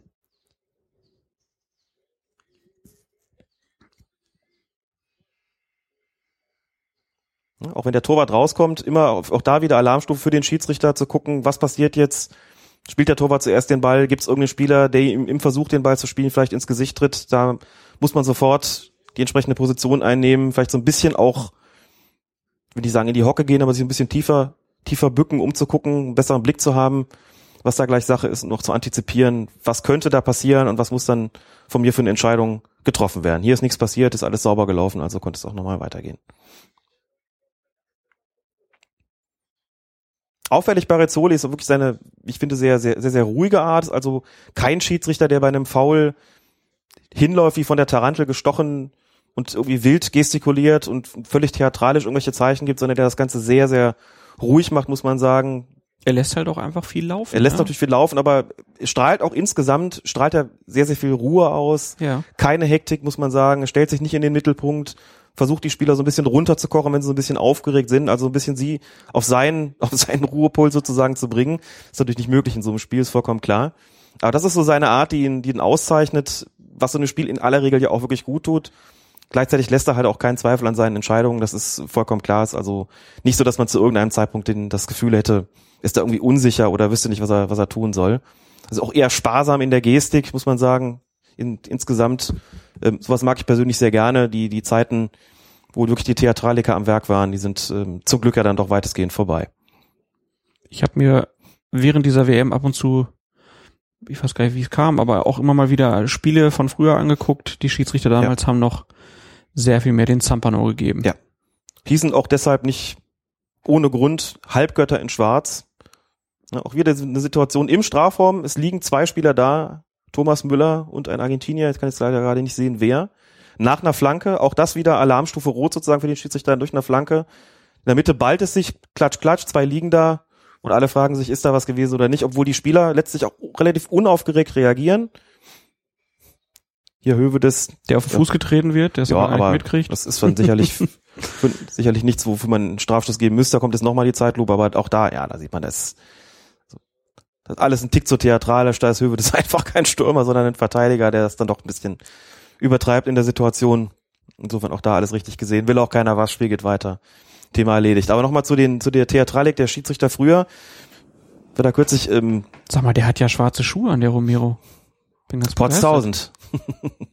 Gratulation. Sorry, wollte ich nicht unterbrechen, aber das war jetzt verwunderlich. Kürzlich in einem Podcast-Interview, wo ich gefragt worden bin, was meine schönste rote Karte war, wenn man bei roten Karten von, von schön sprechen kann. Ich habe gesagt, es ist der Platzerweis, der bei der WM 1986 im Spiel zwischen Uruguay und Schottland ausgesprochen worden der, ist. war, der ging sehr schnell. Der ging nämlich, der war nach 56 Sekunden. nach 56 Sekunden, nach nicht mal einer Minute gab es eine rote Karte gegen einen uruguayischen Spieler. Ähm, dazu muss man wissen, dass in den, das war das dritte Gruppenspiel, in den Gruppenspielen davor, in den beiden, haben die Uruguayer teilweise getreten, als ob es keinen Morgen gäbe. Der Druck auf den Schiedsrichter war relativ groß. Maßgabe war irgendwie, wenn das im dritten Spiel jetzt auch nochmal in ähnlicher Form passieren sollte, dann sei konsequent, mach was, greif auch zur Not früh zur roten Karte und da hat es nicht mal eine Minute gedauert, da flog der erste vom Platz. Vollkommen zurecht, das war wirklich ein Foul der Marke Blutgrätsche, absolut gesundheitsgefährdend, völlig korrekte Entscheidung. Auch nach damaligen Maßstäben, wo durchaus na, an Treterei mehr zugelassen worden ist. Aber Schiedsrichter Joël Quignou aus Frankreich, wenn man sich das nochmal anguckt, auf YouTube gibt's diese Szene zu sehen, dann wird man auch sehen, mit welch heiligem Zorn und welchem Zampano-Gehaber der diese rote Karte ausgepackt hat. Er hat zeigt sie dreimal, ne? glaube ich, dreimal gezeigt, genau. Und der Spieler be- beschwert sich und dann zeigt er sie noch ein zweites Mal und noch ein drittes Mal. Und so richtig, um zu signalisieren, raus, weg mit dir, hinfort. Ich, ich schmeiß dich dreimal raus. Das hat für drei rote Karten gereicht, was du da gemacht hast. Das würde man heute nicht mehr machen. Das wirkt auch skurril und von der Körpersprache auch unangemessen. Aber wie gesagt, daher auch eben oft die Bezeichnung Halbgötter in Schwarz eben wegen dieser durchaus kritikablen Arroganz, die die Schiedsrichter seinerzeit an den Tag gelegt haben. Das muss man einfach so sagen. Heute sind sie insgesamt zurückhaltender. So ein Auftritt wie von Rizzoli jetzt in diesem WM-Finale beispielsweise wäre von der Körpersprache her Ende der 80er, Anfang der 90er noch gar nicht möglich gewesen. So, und jetzt kommt, glaube ich, dieser unsägliche Flitzer gleich. Wo sich ja dann viele dann mittlerweile drüber ärgern, dass die Fernsehbilder diese Flitzer nicht einfangen. Mhm. Ich bin da weiterhin großer Fan davon, dass das nicht gemacht wird, weil ich finde, dass man diesen Leuten kein Publik, äh, keine, äh, keine Öffentlichkeit groß bieten sollte. Aber wir können es kurz mal nutzen, um ein, zwei Dinge zu erklären in Bezug Genau, auf die Flitzer. Hier ist es ja so gewesen, dass das Ordnungspersonal dieses Flitzers habhaft geworden ist. Es gibt aber ganz andere Szenen, auch hier sei wieder auf YouTube verwiesen. Es gibt sie dort wirklich in rauen Mengen. Da gibt es Spiele, da sind Flitzer von Spielern gestellt worden und teilweise mit sehr, sehr unsanften Methoden. Also Flitzer, die irgendwie wirklich einen Haken nach dem anderen geschlagen haben und dann von irgendwelchen Spielern sozusagen per Blutgrätsche ähm, dingfest gemacht worden sind. Und da muss man dazu sagen, das ist, selbst wenn ein Flitzer natürlich nicht auf dem Platz gehört, das ist nicht statthaft. Kein Spieler darf, ein Flitzer darf einen auf den Platz gelaufenen Zuschauer einfach mit einer, mittels einer Tätlichkeit stellen und dann quasi dem Ordnungspersonal überantworten. Da hat es rote Karten gegeben und diese roten Karten sind auch völlig mit dem Regelwerk in Übereinstimmung ausgesprochen worden, gezeigt worden. Also ich kann durchaus dem hinterherlaufen ihn festhalten. Was ich aber auf keinen Fall tun darf, ist ihn in irgendeiner Form zu schlagen oder zu treten. Das zieht unweigerlich einen Platzerweis nach sich. Der Spieler kann dann nicht für sich geltend machen, doch sozusagen zur Wiederherstellung der Ruhe auf dem Platz beigetragen zu haben oder eine spielfremde Person dingfest gemacht zu haben. Das geht also nicht. Also sollte man jedem Spieler einfach raten, lasst Flitzer Flitzer sein. Unbedingt. Dafür gibt's anderes Personal, was sich darum kümmert. Ja. Ne? Und Spieler sind dafür da, Fußball zu spielen, Schiedsrichter sind dazu da, das Spiel zu leiten, das Spiel zu pfeifen. Und für die Flitzer sind die Ordner zuständig und sonst niemand. Und da muss sich überhaupt niemand daran versuchen, und schon gar nicht mit irgendwelchen Mitteln, für die es halt, würde man sie gegen Gegenspieler praktizieren, sofort die rote Karte erhalten würde. Das geht also nicht. Das ist War klar. übrigens irgendein bekloppter YouTuber, der Werbung für seinen Kanal machen wollte. Das habe ich im Nachhinein auch gelesen, ja. Es ist ihm dann ja auch so, Braucht das ist so mäßig gelungen. Man hat ihn ja eigentlich gar nicht richtig gesehen, ne? Zumindest Jetzt- nicht von vorne. Zum Glück. Weißt du, wegen solcher Leute haben wir dann da Zäune im Stadion. Ja. Ach so, da ist vielleicht auch noch, um das noch abschließend zu erzählen, ich weiß nicht, wie es jetzt hier bei diesem Turnier gewesen ist, aber bei der WM 2006 in Deutschland war es tatsächlich so, dass die ersten Reihen im Stadion, in den Stadien mit Schiedsrichtern besetzt worden sind. Die Schiedsrichter haben Freikarten bekommen und der Erwerb dieser Freikarte war mit der Verpflichtung verbunden, in der ersten Reihe Platz zu nehmen und darauf zu achten, ob es irgendwelche Flitzer gibt, die da auf dem Platz laufen wollen und sie gegebenenfalls davon abzuhalten, sie gegebenenfalls dingfest zu machen, wie gesagt, als in der ersten Reihe sitzender Schiedsrichter. So sind viele in den Genuss gekommen, eben Spiele zu sehen, die sie vielleicht sonst nicht zu sehen bekommen hätten. Und mir ist zumindest nicht bekannt, dass es da, ich weiß gar nicht, waren, waren Flitzer auf dem Platz bei der WM 2006? Ich, Wüsste jetzt wahrscheinlich auch, ne? Vielleicht, keine Ahnung. ja. Und wenn das passiert, äh, ist- also ist ja auch menschlich, dass man das jetzt halt nicht äh, schafft. Das sind ja, wie gesagt, Schiedsrichter, die da gesessen haben und nicht ausgebildete Ordner und die haben auch nicht mit dem Rücken zum Spielfeld gesessen, sondern mit dem Gesicht. Insofern kann es natürlich auch da passiert sein, dass sich Flitzer auf den Platz getraut haben. Ich habe einen wunderbaren Bildband jetzt bekommen äh, mit Fotos aus den 70er Jahren. Da ist ein Spiel, ich glaube Kiew gewesen und da war die komplette erste Reihe, wirklich nur die erste Reihe, äh, saßen dann Soldaten mit Fellmützen. oh je, mit Fellmützen. So kann man es auch äh, lösen. Hoppala. Okay. Ja, war auch kalt wohl den Tag, ne? Schön Schwarz-Weiß-Bild, aber die ganze erste Reihe nur Soldaten. Damit da nichts passiert. Die Schiedsrichter saßen in Zivil da. Immerhin. Ihr Immerhin. musstet nicht im Trikot auflaufen. Nein. Das wäre auch mal ein schönes Bild. So die ganze erste Reihe nur Schiedsrichter. Ja, in entsprechender Kluft, genau. Jetzt der dritte Wechsel bei Argentinien. Gago kommt, Perez geht und das Ganze in der 86. Ja, Minute. Und auch bei Deutschland macht sich einer fit. Götze. Wieso bringt er denn den Götze? Weiß man auch nicht, ne? Ey, der hat doch die ganze WM nicht gut gespielt. Der Löw, der muss auch raus. Das Ganze dreieinhalb Minuten vor Ende der regulären Spielzeit. Und es ist relativ ruhig, wenn man das jetzt so entspannt gucken kann und nicht die ganze Aufregung, dieses ganze Adrenalin des ungewissen Ausgangs hat, dann muss man sagen, das Spiel ist eigentlich relativ fair. Ja. Es, es passieren gar nicht viele, also äh, keine schlimmen Fouls oder so. Es gibt Zweikämpfe, wenn was passiert. Hier sieht man auch gerade mal Klose, fault da seinen Gegenspieler, kurzer äh, Low Five und dann geht's auch direkt weiter. Genau. Rizzoli muss gar nicht viel eingreifen. Ja, muss nicht viel eingreifen, hat auch da eben nur gepfiffen, gar nicht mal in die Richtung angezeigt, einfach um deutlich zu machen, das war ein kleines Foul. Muss man gar nicht groß drüber reden. Ball hinlegen, spielen und weiter geht's. ne? Und da insgesamt muss man auch sagen, vom Spielcharakter, wenn man ihn sich so anschaut, muss man sagen, vier gelbe Karten, zwei hier, zwei da, das passt eigentlich so. Man, ich würde jetzt nicht sagen, dass es eine Mannschaft gab, die jetzt deutlich härter gespielt hat, vielleicht ein bisschen mehr Zweikampfhärte von den Argentiniern, aber nicht wirklich wesentlich, sodass mir das wirklich angemessen zu sein scheint und vollkommen zum Spielcharakter passt, dass wir diese Kartenverteilung haben. Insofern alles vollkommen in Ordnung. Und er hat halt die Szene von Hövedes, da bin ich mir sicher, nicht so gesehen, wie wir sie gesehen Nein. haben. Und jetzt Miroslav Klose mit seinem mutmaßlich letzten Auftritt bei einer WM. Gibt Verabschiedet sich von Rizzoli. Das finde ich auch irgendwie ein Den er natürlich Bild. auch gut kennt aus Italien. Das kann gut sein, ne? dass die beiden sich da auch in der Liga schon Absolut. begegnet sind. Und dann Mit gibt's da Sicherheit. Ja. kurzes Dankeschön sogar schon für den Schiedsrichter. Ich glaube, hier kann man davon reden, dass das ja kein Zeitspiel ist, weil es steht ja weiterhin 0 zu 0. Nein, das ist kein Zeitspiel. Kurze Ansprache von Klose an Götze. Ich glaube, er sagt ihm sowas wie, du machst heute ein. Das sagt man ja oft und meistens trifft's nicht zu. Aber wenn es zutrifft, kann man hinterher sagen, ich habe es ja gesagt. Stimmt. Hat also nur Vorteile. Clever gemacht von Klose. Großer Mann. Letztes Spiel. So Und sich vom Schiedsrichter zu verabschieden, ist ja auch eine sportliche Geste durchaus. Ja, gerade wenn auch ein Argentinier da gerade liegt am Boden, behandelt wird von den argentinischen Betreuern und dann gibt's einen kurzen Klaps von Rizzoli. So reicht jetzt aber auch. Auch das ist in Geh mal Ordnung. runter. Ja, und auch das ist wirklich, um die Akzeptanz der Spieler zu behalten, einfach eine nette Geste gewesen. Das ist, hat auch nichts Fraternisierendes, sondern das hat einfach was Freundliches. Komm, Junge, ist gut, steh auf, mach Wege, geh raus. Muss er dann ja, ist klar, das muss man auch, glaube ich, nicht mehr groß erklären. Wenn ein Spieler kurz behandelt worden ist, wenn die Betreuer auf dem Platz gewesen sind, um den Spieler zu kurzfristig zu kurzfristig zu verarzten. Und hier sieht man auch schön, dass der Spieler jetzt am Rand steht, winkt er schon mit dem Arm.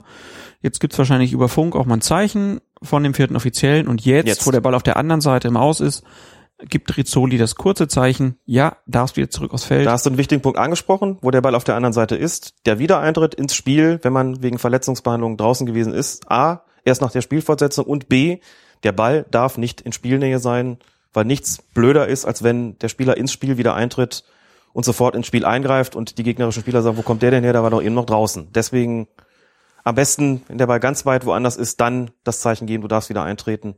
So, und jetzt hier eine in schöne. Szene, wo man den Assistenten mal loben kann. Ich hoffe, man sieht das in der Zeitlupe nochmal. Er sieht hier nämlich sehr schön, dass Hövedes den Ball zwar abgrätscht, aber dann den Argentinier Palacio noch trifft und deshalb gibt's Einwurf für Deutschland.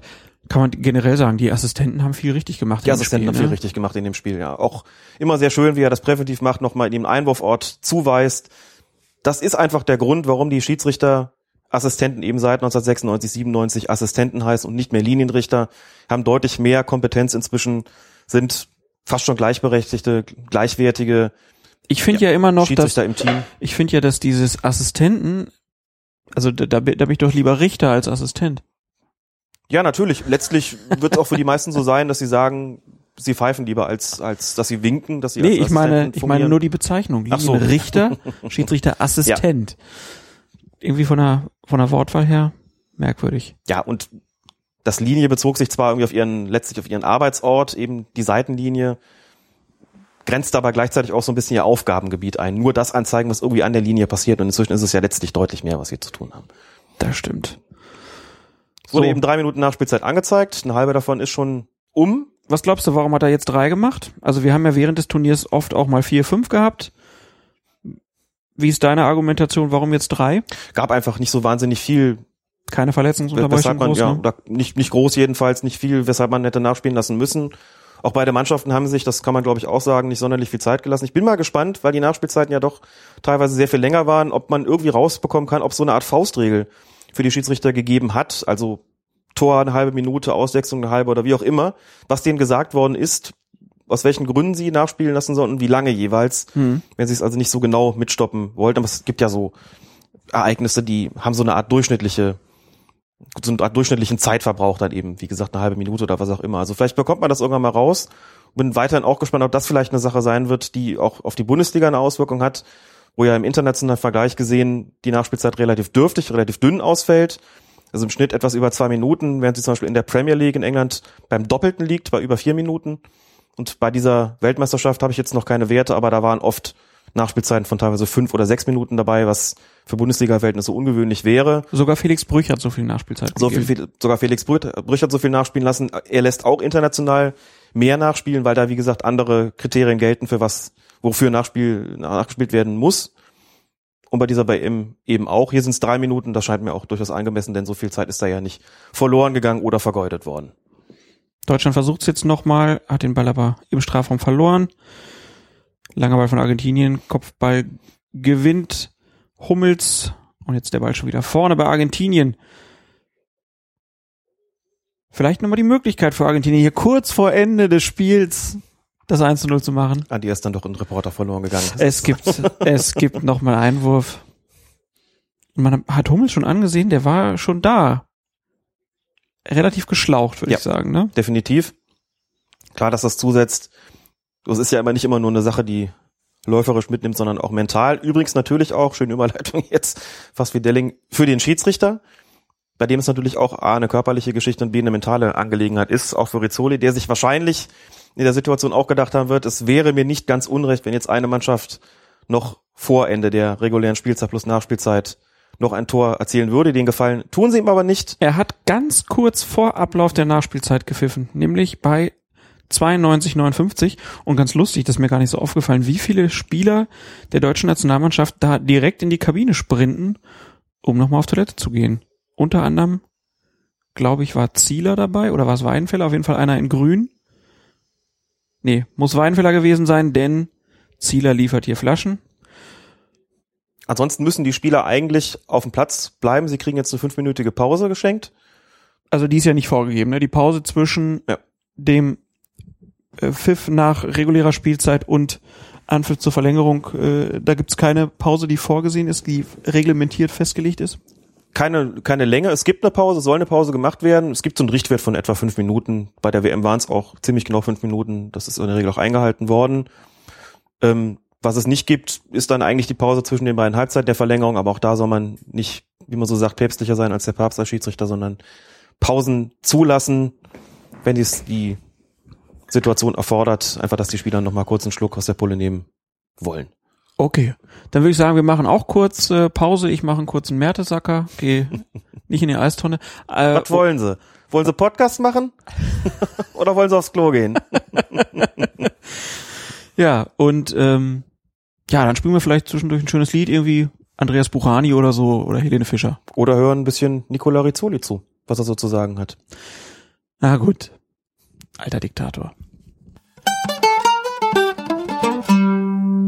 It's a long way to come here. Uh, it's uh, begun uh, two years ago with many referees. Now we are only a small group of this uh, this part, and FIFA give us uh, everything to do uh, as well as possible, as a physically, as mental preparation, as technical preparation. So I think that. Uh, um, everything is uh, working, working good, working well.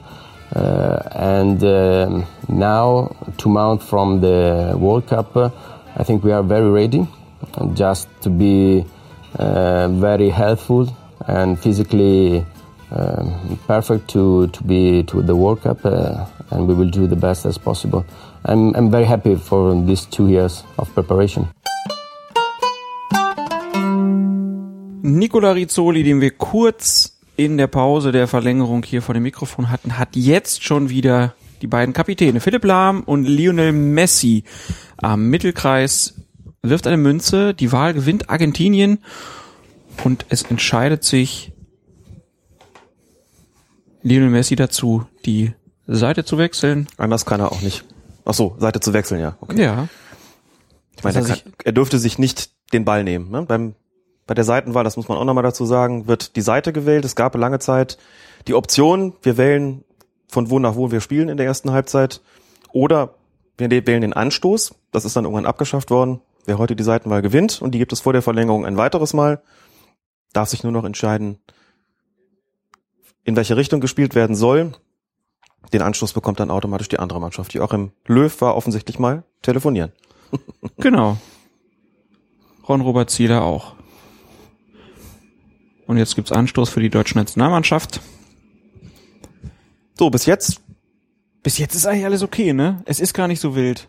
Nein, es ist auch nicht so wild. Ich fand das im Finale ja auch schon nicht so wild. Ja gut, Ich du bist fand ja dann- auch immer so ruhig da bei der Nummer. Ich fand dann bei einigen Dingen, die jetzt in der Verlängerung passieren werden, fand ich das dann Ja, teilweise nicht mehr ganz so. Das werden wir dann aber gleich sehen. Aber in den 90 Minuten bitte. Also wer hat denn über Rizzoli gesprochen? Wir können über, es gab zwar Aufreger, da bin ich der Meinung, lag er vollkommen richtig. Das andere ist, ist bei über Höwe, das können wir sicherlich reden, aber das sind alles keine wirklich, das sind keine gravierenden Sachen. So die Linie hat gepasst, die Akzeptanz hat gepasst. Von ihm wollte im Grunde keiner was. Es ist eigentlich alles wunderbar gelaufen, muss man sagen. Und ähm, gab nicht wirklich Stress für den Schiedsrichter und mit dem Schiedsrichter. Hier gibt's die nächste Geschichte. Aber auch da wieder alles, alles richtig gemacht. Es fällt einer, wer war's? Was Schürle? ja, das war. Schürle. Steht aber auch Ne, sofort steht wieder sofort auf. wieder auf, auch damit, wie klar, ich krieg den Freistoß nicht, und es war auch keiner.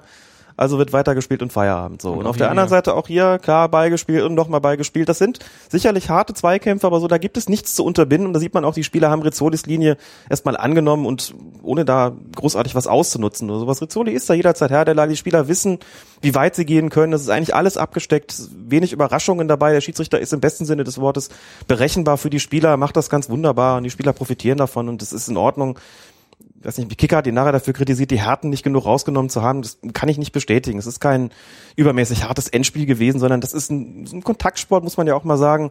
Und das äh, geht da mit Rizzolis Linie völlig konform, die er da, die er da gezeigt hat. Und Also es ist das, ein Finale. Ist ja auch ist klar, Finale, dass da natürlich. sich alle voll reinhauen und keiner zurückzieht. ja. das merkt man da eben auch und das sollte auch ein Maßstab für einen Schiedsrichter sein. Muss natürlich darauf achten, dass es nicht gesundheitsgefährdend wird, aber bitte, das, äh, also das Härteste, was man da gesehen hat, war von Höves, dafür hat's gelb gegeben, es hätte rot sein können, aber ansonsten, ähm, klar, die, die beiden Checks von Neuer und, ähm, und gegen Kramer nochmal sicherlich auch äh, grenzwertige Geschichte, aber jeweils vorher der Ball gespielt, also nichts, was man nicht irgendwie auch schon bei anderen Turnieren, bei anderen Spielen mal gesehen hätte. So. Warten wir mal ab, wo er dann die Linie verliert. Also das kann man ja schon mal ankündigen, dass es hier Szenen gibt, wo man dann schon fragt, warum es dann nicht doch die gelbe Karte gab. Und jetzt hier Einwurf von Manuel Neuer. Ich glaube, das ist auch relativ selten, aber Manuel Neuer Ja. ist verrückt genug und macht selbst in einem Finale der Fußballweltmeisterschaft einen Einwurf an der eigenen Eckfahne. Habe ich so noch nicht gesehen, glaube ich. Kommt relativ selten vor, was aber eigentlich auch logisch ist, denn wenn man überlegt, wenn ein Torwart einen Einwurf macht, hat er einen sehr, sehr weiten Weg in sein Tor zurück. Das kann sich relativ schnell als Nachteil erweisen, wenn der Gegner schnell aufrückt und deswegen sieht man das so selten. Deutschland jetzt im Ballbesitz, versucht in der gegnerischen Hälfte sich durchzuspielen auf der rechten Seite. Da sind es Lahm und Ösil im Zusammenspiel, der Ball jetzt wieder zurück. Auf Schweinsteiger, der passt zu Hummels in der Mitte. Hummels rechts auf Boateng, der ein ganz fantastisches Finale gespielt hat. Und der Schiedsrichter wird in der Situation auch nicht nur schauen, wer hat den Ball, also nicht nur auf den Ball gucken, sondern immer auch, Wo sind die anderen? wo sind die anderen, wo könnte sich, wo könnten sich Anspielstationen ergeben, wo könnten sich gleich Zweikämpfe ergeben, wo kann sich irgendwas ergeben, worauf ich achten muss. Er muss einfach eine sehr, sehr gute Antizipationsfähigkeit haben, um eben nicht überrascht zu werden, wenn dann wirklich was passiert. Das ist natürlich auch ein Punkt, der einen guten Schiedsrichter auszeichnet. Die hat er gerade auch gesehen, dass der Ball, der ins Ausgespielt worden ist, von eigentlich von einem Argentinier, aber dann doch noch Von Schürle. letztlich Abgefälscht. Ein, genau ein von Schule abgefälscht worden ist und auch hier sofort das Zeichen Einwurf. Also im Grunde alles tipptopp. Schule wirklich auch, um es nochmal zu sagen, sehr oft da im, im Brennpunkt. Ist nicht, nicht einfach für einen, für einen Schiedsrichter natürlich. Ja, aber auch, mir mir ein Spieler, der sehr, sehr schnell ist, ne? Und Ja. äh, dass da dann Abwehrspieler vielleicht auch zu, zu spät kommen, ist natürlich dann wirklich für einen Schiedsrichter was, was er gut im Auge behalten muss, weil auch Schülle natürlich weiß, wenn ich hier mal falle, in der Nähe von einem Abwehrspieler, dann gibt's vielleicht auch mal einen Freistoß. Aber bis hierhin, weiterhin, Rizzoli alles richtig gesehen. Und er läuft auch gar nicht viel, ne? Steht viel, geht mal ein paar Schritte rechts, ein paar Schritte links. Das ist schon vom, vom Stellungsspiel her sehr ähm, souverän. Ja, sehr souverän und eben den, den neuen FIFA-Bestimmungen da entsprechend. Mich würde mal interessieren, wie die Laufleistung der Schiedsrichter bei dieser WM gewesen ist. Normalerweise sagt man eigentlich so 12, 13 Kilometer, eher 13 als 12 laufen sie auch, aber das ist eigentlich eher bei einer flexiblen Diagonale der Fall. Hier möchte ich glauben bei der Weltmeisterschaft, dass sie insgesamt eher weniger gelaufen sind, weil sie mehr durch die Mitte gekommen sind. Das ist dann gleich weniger, das ist gleich deutlich ökonomischer und mit, mit einer geringeren Laufleistung eigentlich verbunden. Aber Rizzoli stellt die Spielnähe deutlich, muss man wirklich sagen, stellt sie eigentlich immer her, ist eigentlich nie zu weit weg, hat das alles bestens im Blick und positioniert sich auch immer genau so, dass er das Spielgeschehen letztlich zwischen sich und seinen Assistenten hat und die- diese Assistenten eben nicht im Rücken, was man auch nicht haben soll. Und auch hier wieder Freistoßentscheidung, diesmal ein Freistoß zugunsten von Toni Kroos. Kurze Diskussion, Kurze Diskussion, mit kurze Erklärung, mit, mit freundlicher Miene gebracht. Ne? Alles so, klar. so macht man das.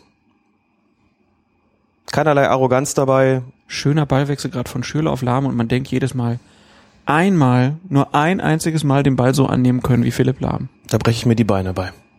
Er, er, er kann das schon irgendwie ganz gut, ne? Ja. Deswegen steht er jetzt auch da und wir haben das nicht getan. Ganz einfach. So ist das und so ist es auch gerecht so. Du das sagst. Ich sag's nicht nur so, ich mein's auch so. Gut. Die Klasse, die ich als Schiedsrichter irgendwann erreicht habe, die hätte ich als Spieler niemals erreicht. Spieler hätte mich vielleicht für die Kreisliga B gereicht, wenn es hochkommt. Aber die Oberliga hätte ich als Spieler mit Sicherheit niemals gesehen. Als Vereinsmaskottchen vielleicht, aber mehr auch nicht.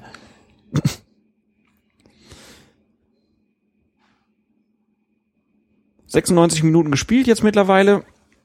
Das Spiel ist weiterhin natürlich höchst intensiv, weil es halt wie im Finale ist, aber es gibt wenig Szenen, die jetzt wirklich kritisch sind bis hierhin. Und die deutsche Mannschaft weiterhin gut organisiert im Abwehrverbund. Argentinien hat es schwer, sich da Richtung Strafraum durchzuspielen, muss auch wieder den Ball über die Abwehrspieler suchen. Da ist es dann sogar fast Messi, der mal einen schlechten Ball spielt auf seinen Innenverteidiger. Und dann ist es Hummels, der sich verschätzt. Palacio lupft den Ball über Neuer. Der Ball landet im Aus. Und Rizzoli ist schon wieder auf Höhe des 16ers gewesen. Also hat da auch perfekten Blick gehabt. Und wenn da was gewesen wäre, dann hätte er es gesehen. Auch der Assistent schön auf Höhe der Abwehrspieler. Rennt sogar bis zur Linie hinten durch. Muss, auch- auch muss er wahrscheinlich gar nicht mehr, ne? Heutzutage. Nein, das muss er eigentlich, muss er eigentlich nicht mehr. Aber wo man auch da sagen muss, der, die mittige Position ist gar nicht so wirklich optimal. Neuer kommt raus, so und es könnte sich eine Situation ergeben, in der es zu einem Zusammenprall zwischen An Torwart und Angreifer kommt beispielsweise. Wenn das dann so ist und man sich entscheiden muss, ist da der Ball gespielt worden oder nicht oder gab es nur eine Kollision, ist es ein Foul und wenn ja, von wem, ist es eigentlich sinnvoller, einen Seitenblick zu haben. Dafür hätte er aber seitlicher stehen müssen und auch vor allem etwas weiter schon in den Strafraum reinlaufen müssen. Das hat er an der Stelle so ein bisschen verpasst. Sicherlich auch ein Ergebnis der entsprechenden FIFA-Direktive mit dem Positionsspiel. Aber das ist eigentlich nicht, nicht wirklich optimal. Also ja, da auch ein bisschen Glück gehabt, dass nichts passiert ist. Denn das, die Positionierung war nicht optimal, was ihm aber, wie gesagt, nicht wirklich anzulassen ist an der Stelle. Ansonsten muss man wirklich auch sagen, sehr, sehr erfreulich, es schindet eigentlich niemand was. Es passiert eigentlich nicht, dass da mal jemand auf dem Boden liegt, wo nichts gewesen ist. Also es sind Leute liegen geblieben nach gewissen Zweikampfhärten, aber was es nicht gegeben hat, ist, dass hier wirklich irgendwas geschunden worden ist. Das ist natürlich auch schon auch eine Folge von Rizzolis Spielleitung, der einfach deutlich gemacht hat, damit kommt man bei ihm einfach nicht durch. Ne? Hier sieht man die Wiederholung nochmal. Da gibt's also dann noch keinen Zusammenprall. Auch da muss der Schiedsrichter natürlich wachsam sein bis zum Schluss. Denn wenn der den Ball über den Torwart drüber lupft und der Torwart ihn anschließend fault, wäre das immer noch ein Foulspiel, das mit dem Strafstoß geahndet werden müsste. Hier passiert gar nichts, hier gibt's überhaupt keinen Kontakt. Insofern alles gut gelaufen, aber die Situation ist eben noch nicht abgeschlossen, nur weil der Ball über den Torwart da drüber gelupft wird. Selbst wenn der dann irgendwie ins Ausgeht, wenn es zu, zu einer Kollision kommt, die der Torwart verschuldet, ist ein Strafstoß fällig. Das muss man halt auch dabei sagen. aber hier in dem Fall Dazu sagen, nicht dabei sagen. Meine Güte. Es gab überhaupt keinen Kontakt in diesem Fall, von daher Nein, alles gut. alles richtig. Kein Tor, weiterhin 0-0. Und wir haben gleich 99 Minuten absolviert. Was hast du denn geglaubt, als du es geguckt hast? Elfmeterschießen oder hast du damit gerechnet, dass es noch in der regulären Spielzeit für irgendeinen von beiden Tor Ich war eigentlich die ganze Zeit relativ zuversichtlich. Ich habe äh, nie gedacht, dass Mario Götze das Tor schießt. Ich hätte irgendwie, ich, hab, ich weiß auch nicht, ich habe immer auf Müller gesetzt die ganze Zeit. Ähm, aber irgendwie war ich, ich war die ganze Zeit zuversichtlich. Ich habe eigentlich relativ frühzeitig damit gerechnet, dass es ein Elfmeterschießen gibt, weil sich doch beide, wie man so schön sagt, zu neutralisieren schienen. Ja, noch ich zumindest.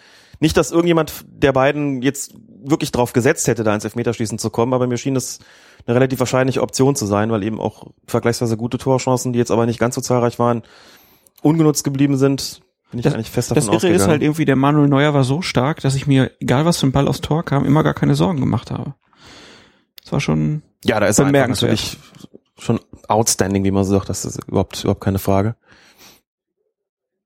Gerade sein Antizipationsvermögen ist ja einfach un unglaublich gut und ist einfach eine, eine völlig andere, natürlich ein völlig anderes Torwartspiel, als man es irgendwie gewohnt gewesen ist. Und das aber natürlich auch, wie man gesehen hat in der einen Situation, wo es zu dieser Kollision gekommen ist, für den Schiedsrichter letztlich eine Herausforderung ist, weil bei solchen Torhütern es immer mal sein kann, dass die relativ weit raus müssen, dass immer Alarmsituationen für den Schiedsrichter sind, wenn ein Torhüter rauskommt. Das ist immer potenziell gefährlich, immer ein potenzielles Ding für einen Freistoß und dann vielleicht sogar für eine rote Karte, wenn der Torwart dann eben zu spät kommt. Neuer weiß das auch, sagt das selbst eben auch, dass er sich darüber im Klaren ist, dass seine, seine Art Fußball zu spielen, seine Art des Torwartspiels immer mit einem gewissen Risiko verbunden ist und zu diesem Risiko gehört es eben auch latent Platzverweis gefährdet zu, gefährdet zu sein, wenn man so eine libere Position spielt. Und das ist aber bei dem Schiedsrichter dann eben auch so, dass er sich Gedanken darüber machen muss, dass er wissen muss, dass das ein Torhüter ist, der entsprechend spielt. Gut, das sollte man erwarten können von einem Schiedsrichter im, im modernen Fußball, der so hochpfeift, dass er da nicht irgendwie überrascht wird.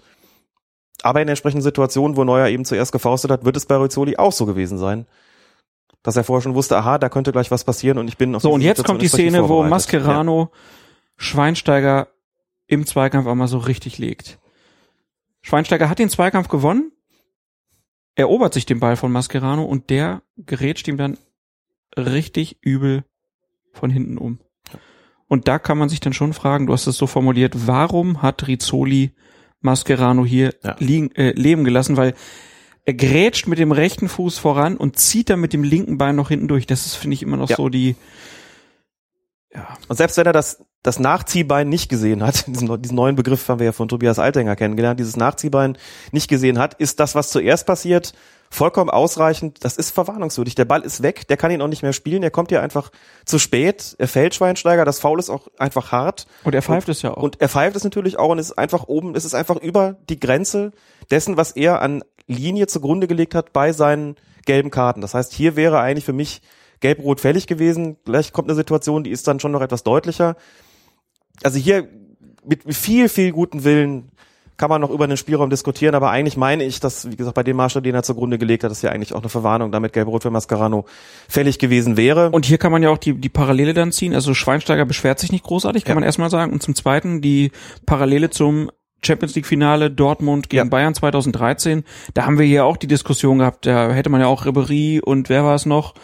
Lewandowski, ich weiß gar nicht, waren glaube ich drei Spieler, wo man sagen und Dante, könnte, die- Dante, Dante war noch. Strafstoß, genau. Ne, Ja. Die hätten alle auch sich rote Karten verdienen können. Ja. Und da haben wir damals hier im Podcast ja auch gesagt, will man das? Will man in einem Endspiel, dass eine Mannschaft nur noch zu zehn zu Ende spielt? Oder sagt man, na, das passt noch in meine Linie rein. Das Foul war zwar heftig, aber ist vielleicht auch erst sein zweites im gesamten Spiel gewesen oder so, was, was jetzt so schlimm war. Ich, ich will das hier lieber mit, mit elf Leuten zu Ende bringen. Letztlich muss man sagen, dass auch bei diesem Spiel der Schiedsrichter trotz der Verlängerung, wir werden das nachher sicherlich nochmal äh, kurz beleuchten, nicht im Mittelpunkt der Diskussion gestanden hat. Genau wie beim Champions League Finale es auch so gewesen ist, dass in letzter Konsequenz eigentlich niemand groß danach gerufen hat, Ribéry Platzerweis, Lewandowski Platzerweis. Bei Dante war es ein bisschen anders, weil der schon gelb hatte und es nur gelb-rot gewesen wäre und man beim Strafstoß gesagt hat, gut, also so wie er den da zu Fall bringt, muss eigentlich was kommen. Aber trotzdem ist das nicht der Punkt gewesen, über den sich die Leute so richtig beschwert haben. Naja, also aus dem Dortmunder Lager haben sich schon viele Ja? auch über dich aufgeregt, dass du da diese Sicht der Dinge vertreten hast. Habe ich schon wieder vergessen. Das ist das, solche Sachen verdränge ich dann immer. Gleich wie? Nehmen wir einfach nochmal, wie gesagt, die Linie von, von Rizzoli, dann war das eigentlich hier an der Stelle schon, schon gelb-rot. Insbesondere, wenn man überlegt, dass es bei Schweinsteiger als Einstiegsverwarnung für so eigentlich ein relativ harmloses taktisches Ding gelb gegeben hat. Da passt auch, es dann nicht, Und ne? auch die beiden Verwarnungen für die, für die Argentinier, eben für Mascarano und Aguero in der zweiten Halbzeit, sind eigentlich aus ähnlichem Holz geschnitzt gewesen, muss man sagen. Oder die Vergehen, besser gesagt, sind aus ähnlichem Holz geschnitzt gewesen. Boah, ich glaube, das Bild ist völlig schief, egal war eigentlich von ganz ähnlicher Qualität, so dass man da eigentlich sagen muss, so wie er da reingegangen ist und eben der Ball weg war, nicht mehr spielbar war, ist es eigentlich ein verwarnungswürdiges Ding und damit gelb-rot. Jetzt hat es dann Diskussionen gegeben, ich habe ja auch mal bei Twitter gefragt, ich rätsel immer noch, warum hat er die nicht gegeben? Dann haben Leute geschrieben, naja, vielleicht wollte er das Spiel eben nicht beeinflussen durch so einen Platzverweis. Das ist einerseits natürlich richtig und das denkt man sich als Schiedsrichter möglicherweise auch. Auf der anderen Seite ist natürlich das Gegenargument, ja, aber beeinflusst er das Spiel denn nicht auch, indem er einen notwendigen Platzverweis nicht ausspricht? ich finde die Argumentation völlig nachvollziehbar. Das tut er natürlich dann auch, denn es würde ja einen zahlenmäßigen Vorteil für den Gegner sonst bedeuten. Insofern ist das eine wie das andere ein Eingriff ins Spiel und manche davon sind eben unvermeidlich. Manche sind für den Schiedsrichter eben, ja, kann man sich nicht als Schiedsrichter nicht sparen. Und die wäre es aus meiner Sicht eben fällig gewesen, auch wenn sich der Protest hier erneut in Grenzen gehalten, aber allmählich habe ich auch den Eindruck, dass es ein bisschen an den Kräften liegt.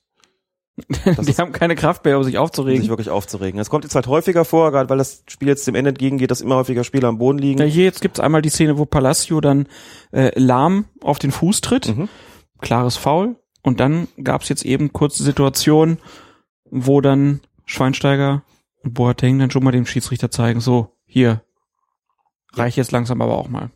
Auch das war sicher an der Grenze. Also ich gehe da noch mit zu sagen, kein Gelb, kommt auch zu spät, tritt ihm auf den Fuß. Irgendwas vielleicht in der Grenze zwischen, zwischen Ermahnung und Verwarnung, da gehe ich noch mit, dass er da, dass er da nichts macht. Und es ist jetzt auch wieder Halbzeit. Halbzeit in der Verlängerung. Genau, wie schon mal gesagt, der Schiedsrichter gewährt ihnen hier auch eine, eine kurze Pause, hat da keine Hektik, das muss man im Finale auch nicht mehr. Ja, vor allen Dingen, Haben. ich meine, man, sieht das ja auch, dass da auf jeden Fall was zu trinken ganz wichtig ist jetzt für alle. Ich glaube, Rizzoli wird jetzt auch mal hier zur Seitenlinie gehen und wird sich wahrscheinlich auch mal was zu trinken holen. Ist ja schon auch noch warm. Und da kommt Per Mertesacker gelaufen. Der vierte Offizieller bringt übrigens Rizzoli was zu trinken. Das kommt man eben noch kurz. Das ist doch echter Teamgeist. Nicht nur hat er die Ersatzsprühflasche, er hat auch ein bisschen Wasser für den Schiedsrichter dabei. Wäre doch auch schön, wenn jetzt der Schiedsrichter sagen würde, boah, komm, ich bin fertig. Mach du mal weiter. Ja, das sind immer so Fragen, klar, aber überlasse ich dir auch noch die letzte Viertelstunde. Nein, das würde man natürlich in jedem Fall versuchen zu Ende zu bringen, aber Der wird auch komisch aussehen. Aber wenn du nicht mehr fit bist, wäre es eine Option. Wäre das eine Option, natürlich. es ist zumindest gut zu wissen, dass man einen draußen hat, der es zur Not übernehmen könnte, aber das stellen wir sich jetzt mal vor. In dem WM-Finale nach 105 Minuten so die alles entscheidende Zeit dann gar nicht mehr vom Hauptschiedsrichter geleitet wird, sondern dass dann plötzlich der Ersatzmann an den Start kommt. Aber auch da sieht man letztlich noch, die Stimmung ist eigentlich bei beiden noch, es war konzentriert und angespannt, aber in gewisser Weise auch gelassen. Jedenfalls ist es immer noch nicht so, dass der Schiedsrichter da großartig im Mittelpunkt stehen würde. Schweinsteiger hat sich da gerade echauffiert, dass es nicht Gelbrot gegen Mascarano gab, aber man kann auch da nicht sagen, dass sie ihn wirklich bestürmt hätten, konzentrieren sich beide letztlich aufs Wesentliche. Relativ lange Pause, die der Schiedsrichter hier gewährt. Spieler werden behandelt. Palacio kann eine lange Ansprache noch an sein Team halten, aber ich glaube, das will ja auch jeder. Genau das. Und die Linie in der Spielführung, also reden wir nicht über die Karten, reden wir wirklich über die Art und Weise, wie Zweikämpfe beurteilt und ausgelegt werden, ist es nach wie vor eigentlich einheitlich. Da ist Rizzoli weiterhin berechenbar, da passiert eigentlich nichts, von dem man sagen würde, das hat er aber auf der einen Seite gepfiffen und auf der anderen Seite nicht. Mhm. Oder er fällt irgendwie auf Schauspieleinlagen rein oder er unterbindet eine Spielweise nicht, bei der es sich eigentlich gehören würde. Also das ist weiterhin berechenbar und da hat er die Linie eigentlich konsequent durchgehalten von der ersten bis zur bis zur letzten Minute. Nur das Kartenmanagement ist dann eben etwas problematisch geworden in der Verlängerung, wir dann eben gleich auch nochmal sehen werden. Aber ansonsten kann man ihm da eigentlich nichts, nichts vorwerfen, würde ich sagen. Aber auch das ist ja eigentlich eine Analogie letztlich zum Champions League Finale 2013. Auch da hat eigentlich die Art und Weise der Spielführung, der Spielleitung von Rizzoli, die Art und Weise, wie er mit den Spielern kommuniziert hat, wie er mit ihnen umgegangen ist, wie er aufs Spiel eingewirkt hat, absolut gestimmt, war absolut akzeptiert. Das wollte damals die UEFA auch so, das will heute auch die FIFA so. Die haben eigentlich keiner ein Problem gehabt. Nur in Bezug auf die Karten musste man halt diskutieren, war das alles wirklich so in Ordnung? Und das ist eigentlich die exakte Parallele. Ähm, auch hier wieder die Frage, ob es das, was die FIFA wollte. Anschluss Argentinien jetzt zur zweiten Halbzeit der Verlängerung. Wer es parallel, wie gesagt, gucken will. Das ist ein bisschen das Problem, wenn man das Spiel jetzt nochmal schauen will, weil es das in der Mediathek schon nicht mehr gibt. Ne? Gut, dass du das nach 105 Minuten sagst. Ja.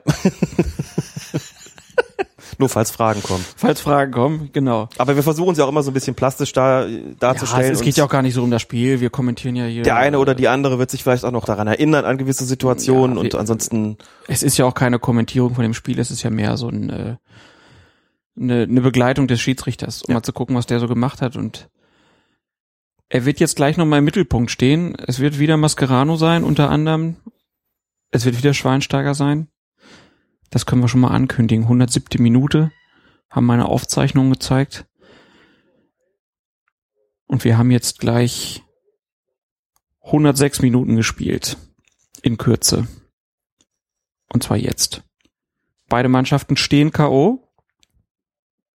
Es ist von Pressing kann keine Rede mehr sein, würde ich sagen. Pressing würde ich das jetzt nicht mehr nennen, nein, aber immer noch ein sehr, ein sehr konzentriertes und intensives Anlaufen und dann recht, äh, also nennen wir es nicht Pressing, sondern, sondern Anlaufen. Ich hoffe, dass ich den Unterschied äh, hinreichend verstanden habe, um diese Begriffe jetzt auch hier voneinander scheiden zu können. Und immer noch ein sehr konsequentes Zustellen der Räume. Also da gibt sich ja nicht wirklich großartig Platz, bis eben auf das eine Mal, zu dem wir dann eben noch kommen werden. Und zwar jetzt. Da grätschen nämlich Mascherano und Bilia gleichzeitig, treffen nicht den Ball, sondern nur den Gegner. Und Schweinsteiger liegt verletzt am Boden. Da sieht man's. Beide grätschen und ich glaube, es ist Mascherano, der ihn trifft. Ich glaube auch, dass Mascherano ist. Da zieht Bilia sogar noch den einen Fuß hoch, damit er auch auf Das sieht schon sehr kurios aus, ne? Zwei Männer Ja. grätschen parallel. Und jetzt hier wieder die Frage, Da hat der Schiedsrichter ja fast schon die Wahl, wen er sich von den beiden schnappt. Auch das ist eigentlich eine verwarnungswürdige, verwarnungswürdiges Foul, muss man sagen. Also spätestens da, wenn man sich den Mascarano dann äh, schnappen möchte, dann schnappt man ihn sich aller spätestens hier. Eigentlich schon davor, aber spätestens hier wäre er fällig gewesen. Wenn man sagt, okay, dann doch nicht, dann schnappe ich mir den Bilia und sag von den beiden, schnappe ich mir wenigstens ein. Also beide zu verwarnen in der Situation wäre überzogen gewesen. Das gibt es eigentlich nicht. Man schnappt sich dann einen von beiden und sagt, an dir statuiere ich jetzt das Exempel gewissermaßen. Also hätte auch Bilia sein dürfen. Das dürfte für den Schiedsrichter auch schwer zu entscheiden gewesen sein aus dem Spiel heraus, wer ihn jetzt getroffen hat. Aber vielleicht auch das hat ist auch des- eigentlich vielleicht hat er, verwarnungswürdig. vielleicht hat er auch deshalb keine gelbe Karte gegeben, weil er sich gesagt hat, ich habe nicht gesehen, wer ihn getroffen hat. Gut, aber dafür hat er ja dann quasi die Wahl. Und es gehen ja schon beide entsprechend hin. Und eigentlich treffen ihn auch. Aber vielleicht hat er das, Auch ja nicht, beide. das Mhm. ja nicht gesehen. Vielleicht, also das äh, ist ja dann auch wieder Hat auch schwierig. recht gut ne? gestanden in der Situation eigentlich. Aber gut, das Ist ja dann unter eine, eine Unterstellung, dass er das dann wirklich gesehen hat. Nein, aber sich einfach bewusst dagegen entschieden hat, äh, da zu verwarnen. Wobei man da jetzt einfach sagen muss, gerade in der Häufigkeit, wie Schweinsteiger jetzt beteiligt ist, also ohne jetzt irgendwelche Mythen konstruieren zu wollen, aber das ist natürlich letztlich so und Und da liegt hier er kommt das nächste wieder. Ding so. Und dann, wenn man es nämlich nicht ahndet, mit einer entsprechenden Karte passieren die Sachen nämlich immer häufiger und es trifft auch immer wieder denselben, Und dessen Gesundheit eben nicht in dem gewünschten Maße geschützt wird, sondern der hier eh sogar noch, ja, So, und jetzt ist es ein, ein Kopfballduell so. und da kriegt Aguero, äh, nein, kriegt Schweinsteiger die Hand von Aguero Ja. ins Gesicht. die Faust ins Gesicht, die da mit Sicherheit überhaupt nichts verloren hat und wo man auch nicht mehr sagen kann, das ist einfach nur eine Sprungbewegung gewesen, die irgendwie unglücklich ausgegangen ist, sondern da geht einfach der Arm, geht die Hand ins Gesicht, trifft ihn. Dass er blutet, ist letztlich nichts, wie gesagt, was der Schiedsrichter mit zu berücksichtigen hat, denn er muss auch vorher einschätzen, ob es gesundheitsgefährdend war oder nicht.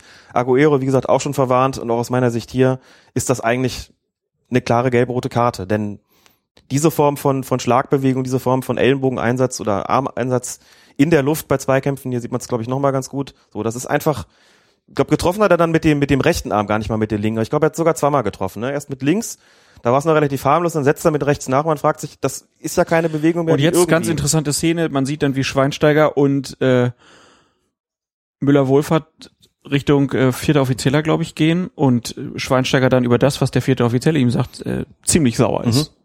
Was auch immer da gefallen sein mag. Ja, würde mich sehr interessieren, was Ja. da gesagt wurde. Aber Schweinsteiger konnte es nicht so richtig fassen, was er da zu hören bekam. So, und jetzt der nächste Zusammenprall. Diesmal ist Thomas Müller involviert und auch sein alter Mannschaftskamerad Demichelis. Zwei Holzköpfe treffen aufeinander, hätte ich beinahe gesagt. Aber auf jeden Fall, ja, keine böse Absicht. Gut, das war jetzt wirklich nur der klassische Zusammenprall, da kann niemand was für. passiert. Das passiert letzten Endes. Aber jetzt nochmal kurz, zu, kurz zu Schweinsteiger. Also du würdest schon sagen, man müsste dann als Schiedsrichter auch gucken, wenn jetzt einer da in dem Fall Schweinsteiger dreimal in vier Minuten gefault wird.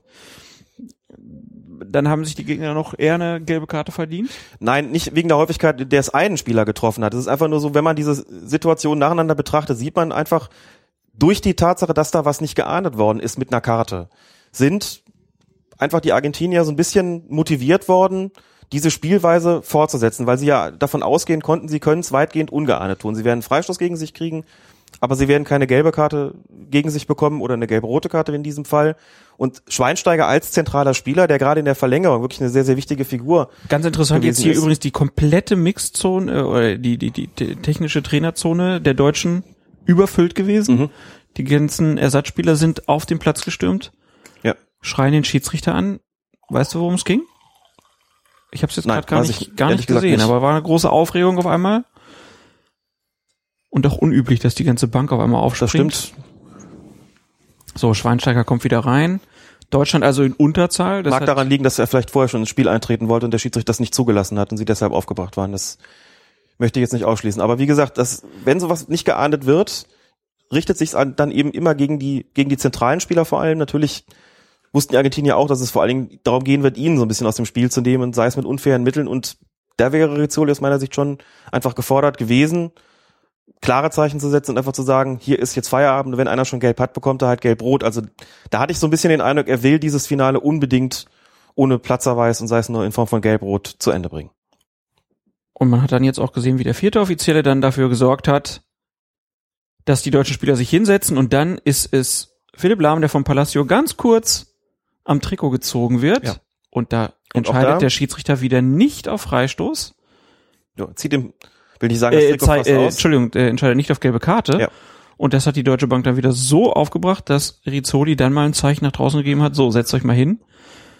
Dieses Trikotzupfen da, ist das nicht schon auch ein taktisches Foul, Doch, man Geld geben soll? Es ist auch da zwei Möglichkeiten. Das ist im Prinzip eine Situation so ähnlich, wie sie es halt im DFB-Pokalfinale von Seiten von Philipp Lahm, also mit Philipp Lahm sozusagen in der, in der Täterrolle, wenn man das so nennen will. Und da ist es Mario Götze, er macht ihn. Wer hätte das denn gedacht? Flanke von Schürle. Verrückt. Und der kommt an. Genau. Das hätte ich ja nie gedacht. Das ausge ausgerechnet Schürle. Äh, flankt und dann Götze ihn macht. ausgerechnet Götze trifft, genau. Gut, aber nutzen wir die Unterbrechung dann trotzdem. Und hast du gesehen, Angela Merkel hat sich, äh, Ach, ja. hat sich ja. angezogen wie der Schiedsrichter, dieselben Farbtöne. Das ist gelebte Solidarität mit den Unparteiischen, genau, ja. Also es ist von, von Philipp Lahm letztlich ein, äh, an Philipp Lahm ein, ein Foul gewesen, wie von Philipp Lahm an Marco Reus im DFB-Pokalfinale. Der Schiedsrichter hätte hier eigentlich die Chance gehabt zu entscheiden, gibt er eben die gelbe Karte, also dem an Palacio, gibt er ihm gelb auf der, auf der Grundlage eines taktischen Fouls oder gibt er ihm die gelbe Karte wegen, wegen Haltens. Ich meine, er zieht ihn dann doch schon eine ganze Weile am Trikot und hätte zwei Optionen gehabt, hier für gelb zu zeigen, hat es nicht getan. Und spätestens da hat er wirklich auch seine Linie verlassen. Also er hat es bei insgesamt vier gelben Karten dann belassen, obwohl die Verlängerung wirklich reichlich Gelegenheit geboten hätte, um noch mehr zu zeigen. Und eigentlich wäre es auch nötig gewesen. Auch das in letzter Konsequenz ja nichts, was den Spielausgang beeinflusst hat, muss man sagen, aus Schiedsrichter-Sicht zum Glück. Aber aus meiner Sicht wirklich too much. Also zwei gelbe Karten, zwei Situationen, wo sich eine gelb-rote Karte angeboten hätte. Und eben die eine Situation gerade bei Palacio mit einem taktischen Halten, für die es eine klare gelbe Karte hätte geben müssen. Weiß nicht, ob Rizzoli da nicht mehr so ganz konzentriert gewesen ist oder ob er, wie gesagt, einfach nur die Partie ohne Platzerweis über die Runden bringen wollten. Aber das sind eigentlich drei verpasste Gelegenheiten gewesen. So konsequent, wie er ja in der regulären Spielzeit diesbezüglich gewesen ist.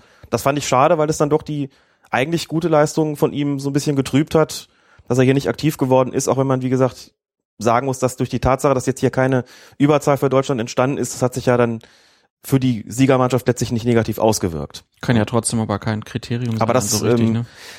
Ja, natürlich kein Bewertungskriterium in letzter Konsequenz äh, in ganz enger Hinsicht, aber trotzdem muss man ja sagen, hier hatten ja die Argentinier was davon, dass kein Gelb-Rot gekommen ist. So und wenn so eine Mannschaft dann gewinnt, hätte der Verlierer natürlich dann schon allen Grund zu sagen, na ja, Ja, genau, das meine ich ja. Das ist ja das. okay, Deswegen die Kritik an Rizzoli da auf jeden Fall berechtigt, Ja.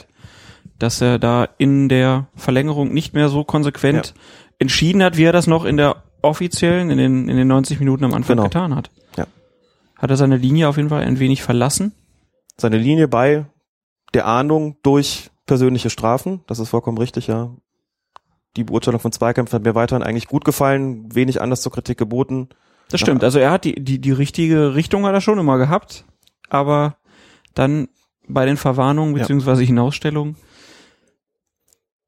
ja, da hätte man sich vielleicht auch nochmal früher ein Zeichen gewünscht, um auch halt auch den Argentiniern, wie du es gesagt hast, zu signalisieren, ihr habt hier jetzt nicht, äh, das ist kein Freiwild, was hier rumläuft. Nein, und da muss man auch sagen, so sehr ich der Meinung bin, dass in der regulären Spielzeit die Kartenverteilung mit dem 2 zu 2 völlig angemessen gewesen ist von der Spielweise beider Mannschaften, so sehr muss ich auch sagen, in der Verlängerung sind die Härten doch deutlich eher von Argentinien ausgegangen und hätten dementsprechend auch in Form von Karten eben deutlich konsequenter bestraft gehört werden müssen. Das äh, muss man schon wirklich so sagen. Eigentlich schade, dass er sich dadurch so seine Spielleitung so ein bisschen selbst, äh, Genau. Das ist dann der die Rubrik im Kaputt. Beobachtungsbogen mal sagt, Persönlichkeit wirklich vorzüglich, die Spielleitung, Auffassung vom Spielcharakter, Laufleistung, Regelauslegung, Laufleistung, Team, zusammen. Zusammenarbeit im Team und so weiter, alles eigentlich tipptopp. Und dann in der Rubrik Disziplinarkontrolle, wie das da heißt, persönliche Strafen eben gelbe, gelbe, rote, rote Karten, letztlich dann doch zu inkonsequent gewesen in der Verlängerung, was dann, ja, in der Bewertung dann eben für den entsprechenden Abzug sorgen würde. Trotzdem möchte ich es aber eben umgekehrt auch nicht darauf beschränkt wissen und auch, auch aus dem Grund kommentieren wir das ja jetzt hier über volle 120 Minuten, dass man einfach sagen muss, wir begleiten ja jetzt gerade eine Schiedsrichterleistung, einen Schiedsrichterauftritt von der ersten bis zur allerletzten Minute und machen immer wieder, haben wir immer wieder sozusagen kleine, ähm, ein kleines Zwischenfazit gezogen, wie hat er denn bis jetzt gepfiffen und alles in allem hat mir Rizzoli gut gefallen, dass dann halt Situationen hinterher im Mittelpunkt stehen, Einzelsituationen, die glaube ich in der Natur der Sache, weil eben in der Öffentlichkeit deutlich seltener die Gesamtleistung des Schiedsrichters gewürdigt wird, sondern eben einzelne Situationen, in denen es irgendwie gescheppert hat oder in denen Karten gezeigt worden sind oder nicht gezeigt worden sind und was auch immer, weil sowas eben deutlich mehr im Mittelpunkt der Diskussion steht als der gesamte Auftritt, als die Frage, wie hat er sich denn verhalten? Wie gesagt, Kicker hat ihm vorgeworfen, die Härten nicht dem Spiel genommen zu haben, kann ich jetzt so nicht, nicht bestätigen, ehrlich gesagt, ähm, wenn man von der Verlängerung eben absieht, wo es die Karten hätte geben müssen. Rizzoli, also eigentlich, eigentlich ein guter Schiedsrichter, hat nur ganz zum Schluss, man weiß auch nicht, ne, ob das dann nicht vielleicht doch wieder auch diese, dieser Wunsch ist, dass man halt Ja. möglichst wenig Hinausstellung dann in der Statistik hat, möglichst wenig gelbe Karten in der Statistik hat, ob das nicht dann doch auch die Spielleitung insgesamt so beeinflusst hat, Das mag dass, wohl dass halt sein. einer wie Mascherano dann halt noch Mhm. weiterspielen durfte. Ja, oder vor allem wie Aguero. Also ich fand diesen, diesen Ellenbogeneinsatz oder diesen, diesen Armeinsatz oder Faust oder was auch immer, die dann jetzt für, den, für die Verletzung auch noch gesorgt hat, schon noch mal eine, eine andere Marke und auch noch mal Aber Mas härter. Mascherano zieht ihn, äh, haut ihn zweimal um. Gut, hätte sich auf jeden Fall redlich, redlich verdient gehabt, muss man sagen. Und das auch, wie gesagt, um es nochmal zu betonen, auch eine Parallele zum Champions League Finale. Letztlich vielleicht auch was, was die großen Verbände, was, was UEFA und FIFA dann vielleicht auch gar nicht so sehen wollen, die mit, mit den, mit den Karten. Nur, wie gesagt, man muss sich immer die Frage stellen, wofür sind sie denn da? Wenn nicht, um in Situationen, wo sie entsprechend gebraucht werden, auch zum Einsatz zu kommen. Und es hätte sich ja wirklich niemand drüber beschweren können von argentinischer Seite, wenn sie hier gezeigt worden wären. Wahrlich nicht. Die Szenen waren auf jeden Fall da. Wir haben jetzt 118 Minuten und 45 Sekunden gespielt und gleich kommt Per Mertesacker ins Spiel. Wer hätte das gedacht, dass der mal über 100 Länderspiele macht und Weltmeister wird? Tja. Sein allererstes Bundesligaspiel gesehen in Köln. Eine Hast du? Halbzeit als rechter Verteidiger. Ach. Da hat man gedacht, na ja, ob wir den nochmal sehen. Ralf Rangnick hat's dann erkannt, dass er ein sehr guter Innenverteidiger Ja, ist. vieles richtig gemacht in seiner Karriere, muss man sagen. Ach, alles richtig. Eigentlich gemacht. alles richtig gemacht, ne? Fand am besten, dass er immer erzählt hat, dass er eigentlich ja wahrscheinlich Libero gewesen wäre, wenn Mhm. er nicht zur richtigen Zeit dann doch noch gelernt hätte, wie man Viererkette zu spielen hat. Ja. Ich weiß auch noch, wie mein Bruder irgendwann wieder kam aus dem Urlaub und sagte, Mensch, ich habe gesehen, der Mertesacker, der steht hier im Kicker für die U21 drin. Und ich habe gesagt, der ist nicht bei U21, der spielt im Iran vor 100.000 Leuten Länderspiel. Mhm. Bombenkarriere. Deutschen Fans jubeln schon und Mertesacker kommt für Ösel. Ösil heißt der Mann. Der vierte Offizielle, kann man jetzt ja auch mal sagen, hat auch einen guten Job gemacht. Hat immer die technische Zone da versucht, äh, ohne große Schreierei zu Ja. beruhigen. Hat die Auswechslung trotz Riesenuhr gut angezeigt. Auch die Nachspielzeit. Ja, man glaubt ja immer so ein bisschen, dass die vierten Offiziellen da draußen eigentlich nur stehen, um eben die Nachspielzeit und die Auswechslung anzuzeigen, so ein bisschen die Trainer zu beruhigen. Aus meiner Tätigkeit als Chaperon, eben als Dopingarzt-TV, kann ich aber nur sagen, da habe ich eben so manches Mal dann direkt hinter den vierten Offiziellen da gestanden in, in Köln. Die sind auch unter Anspannung, ne? im Jüngersdorfer Stadion und kann nur sagen, die Hektik, die da, die es da gibt und wie es da zugeht, das ist auch für den vierten Offiziellen alles andere als ein einfacher Job. Das glaubt man immer nur, wenn man auf der Tribüne sitzt und nicht so auf den achtet. Das ist für den schon auch 90 Minuten Stress. Das war nicht mit körperlicher Arbeit großartig verbunden, aber der muss da schon auch eine Reihe von Leuten im Zaum halten. Das ist nicht so einfach und für den schon auch eine Herausforderung. Und in einem WM-Endspiel auf jeden Fall. Wir haben jetzt nicht ständig gesagt, gesehen, wie er das Ganze gemacht hat, aber insgesamt schien er mir da schon das Ganze im Griff zu haben. Das Team hat auf jeden Fall Das Team hat funktioniert. auf jeden Fall die funktioniert. Assistenten ja wirklich vorzüglich. Ja. Und zwei Minuten Nachspielzeit wurden angezeigt. Gab ja dann auch keine großen Verletzungspausen mehr, außer natürlich für Schweinsteiger, der jetzt hier schon wieder liegt. Aber diesmal hat er dann Lionel Messi gefoult. Mit So. einer Grätsche. Diesmal müssen wir auch nicht drüber reden. Gelbwürdig. Ist ein kleinerer Freistoß? Nein. Nein, Nee, das ne? ich nicht sagen. Kommt jetzt zu spät, klar, lässt das Bein dann stehen. aber sieht in der fällt. Superzeitlupe sieht das halt immer so martial aus. Ne? Ja, aber das, wie gesagt, täuscht auch sehr stark, weil Total. man immer das Gefühl hat, das dauert alles wahnsinnig lange, der gesamte Vorgang und wird unheimlich bewusst ausgeführt. genau. Das ist ja nicht der Fall. So, und jetzt kommt aber noch eine ganz interessante Situation. Jetzt kommt nämlich nochmal Freistoßspray. Das wievielte Mal? Das habe ich nicht mehr mitgezählt, aber Glaub- es war doch nicht so viel, ne? Nee, waren nur War dreimal. nur dreimal. So. Ja. Aber was, was auch interessant ist in der Situation ist, wie lange das Ganze dauert. Denn Schweinsteiger nutzt das Ganze natürlich jetzt auch, um noch ein bisschen Zeit zu schinden, muss man sagen. Ist da, er, er ist derjenige, der gefault hat. Klar, dass der körperlich jetzt auch ähm, ein paar Probleme hat nach der aufwendigen Leistung, die er gebracht hat, aber das dauert jetzt schon sehr, sehr lange, bis dieser Freistoß ausgeführt werden kann. Wir können natürlich immer drüber reden, wie viel hätte der Schiedsrichter dann noch draufgeben müssen. Aber ich glaube, es dauert insgesamt, habe ich irgendwo gelesen, dass zweieinhalb Minuten gedauert, geschlagene zweieinhalb Minuten gedauert, bis dieser Freistoß ausgeführt werden konnte. Jetzt kann man sagen, wenn der reingegangen wäre, hätten die Deutschen überhaupt keine Chance mehr gehabt. Auf der anderen Seite noch ein Tor zu machen, stimmt schon, aber die Länge der Behandlung, die es hier auf dem Platz gibt, ist schon eher ungewöhnlich. Hier hätte Rizzoli durchaus auch darauf drängen können, pass auf, Kollege, so weit ist der Weg nach draußen nicht. Und zu den Ärzten sagen sollen, packt euch den Jungen und führt ihn mal vom Feld. Na gut, auf der anderen Seite hat er aber auch gesehen, dass Schweinsteiger schon ein paar Runden hinter sich hatte. Jo, aber es ist eigentlich nur eine kleine Erstversorgung erlaubt. Aber er geht auch ganz alleine vom Feld. Ne? Jetzt geht er noch ganz alleine vom Feld. Also es hat schon sehr lange gedauert, muss man sagen, und mir eigentlich ein Tick zu, zu lange. Da war Rizzoli ein bisschen passiv, vor allen Dingen angesichts der Tatsache, das nicht mehr so lange zu spielen. Jetzt haben wir schon, Und er hat auch das Freistoßspray genutzt. Jetzt sind wir schon 2,48 drüber. Hat er noch eine zweite, die zweite Linie hat er doch noch gezogen. Ich habe Ja. das gar nicht Nein, mehr gemacht. Linien gezogen. Und überraschenderweise erzielt Lionel Messi ein Field Goal, gibt aber keine drei Punkte.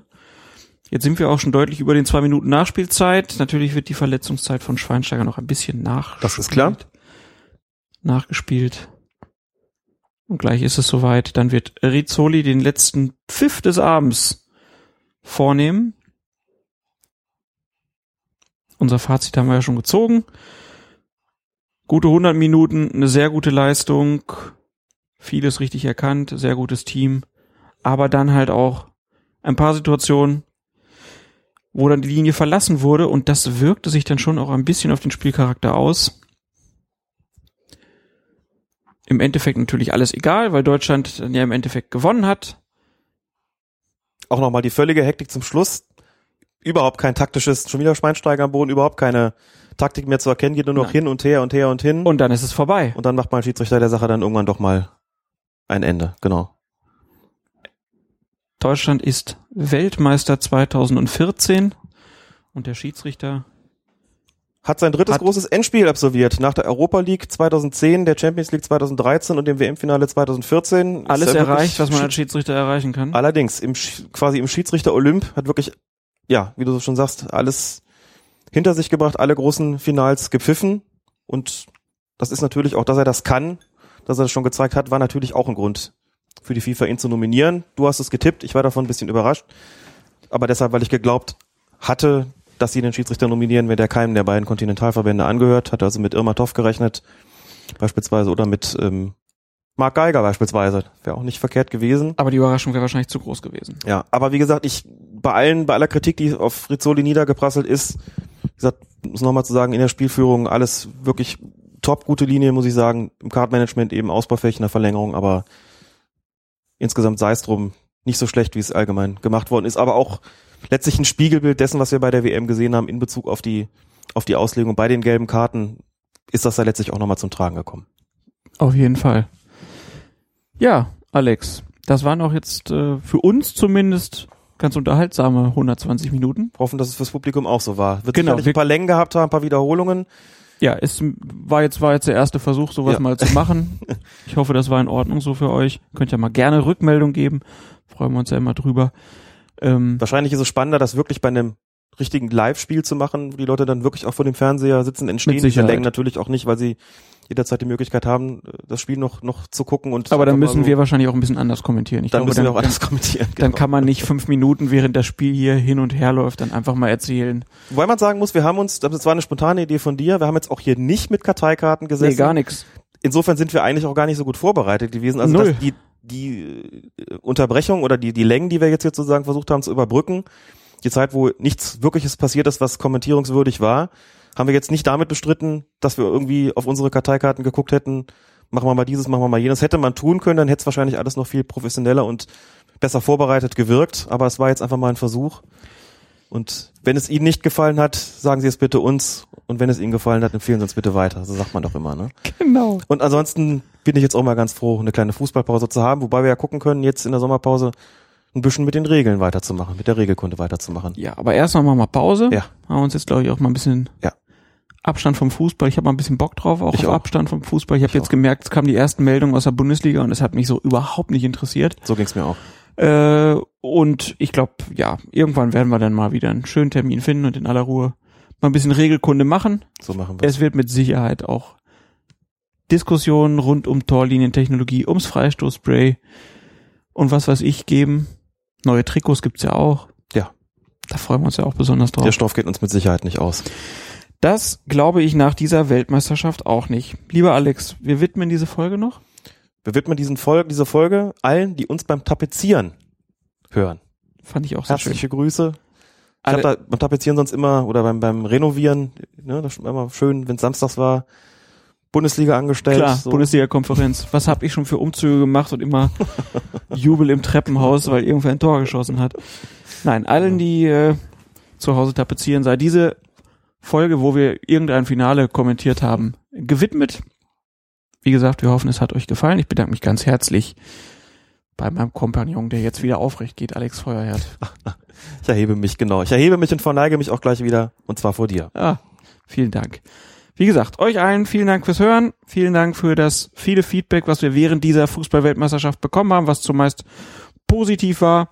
Wenn ihr irgendwelche Fragen habt, dann meldet euch. Wir sind bei Twitter zu finden als Colinas Erben, bei Facebook und natürlich auch auf fokusfußball.de. Also, macht's gut, gehabt euch wohl und tschüss. Tibor alleine durch. Turek aus dem Tor heraus. Hat gerettet. Nachschuss von Hidekuti ans Außennetz. Toni, Toni, du bist Gold wert. Schirle. Der kommt an. Mach ihn! Mach ihn! Er macht ihn! Mario Götze! Das ist doch Wahnsinn! Und da ist gekommen dieser eine Moment für Mario Götze. Da ist alles andere egal. Irre! Der Bundespräsident steht. Die Kanzlerin. Das nächste Joker-Tor für Deutschland. Helmut Rahn, Gerd Müller, Andi Brehme, Mario Götze. Ist das die Viererreihe?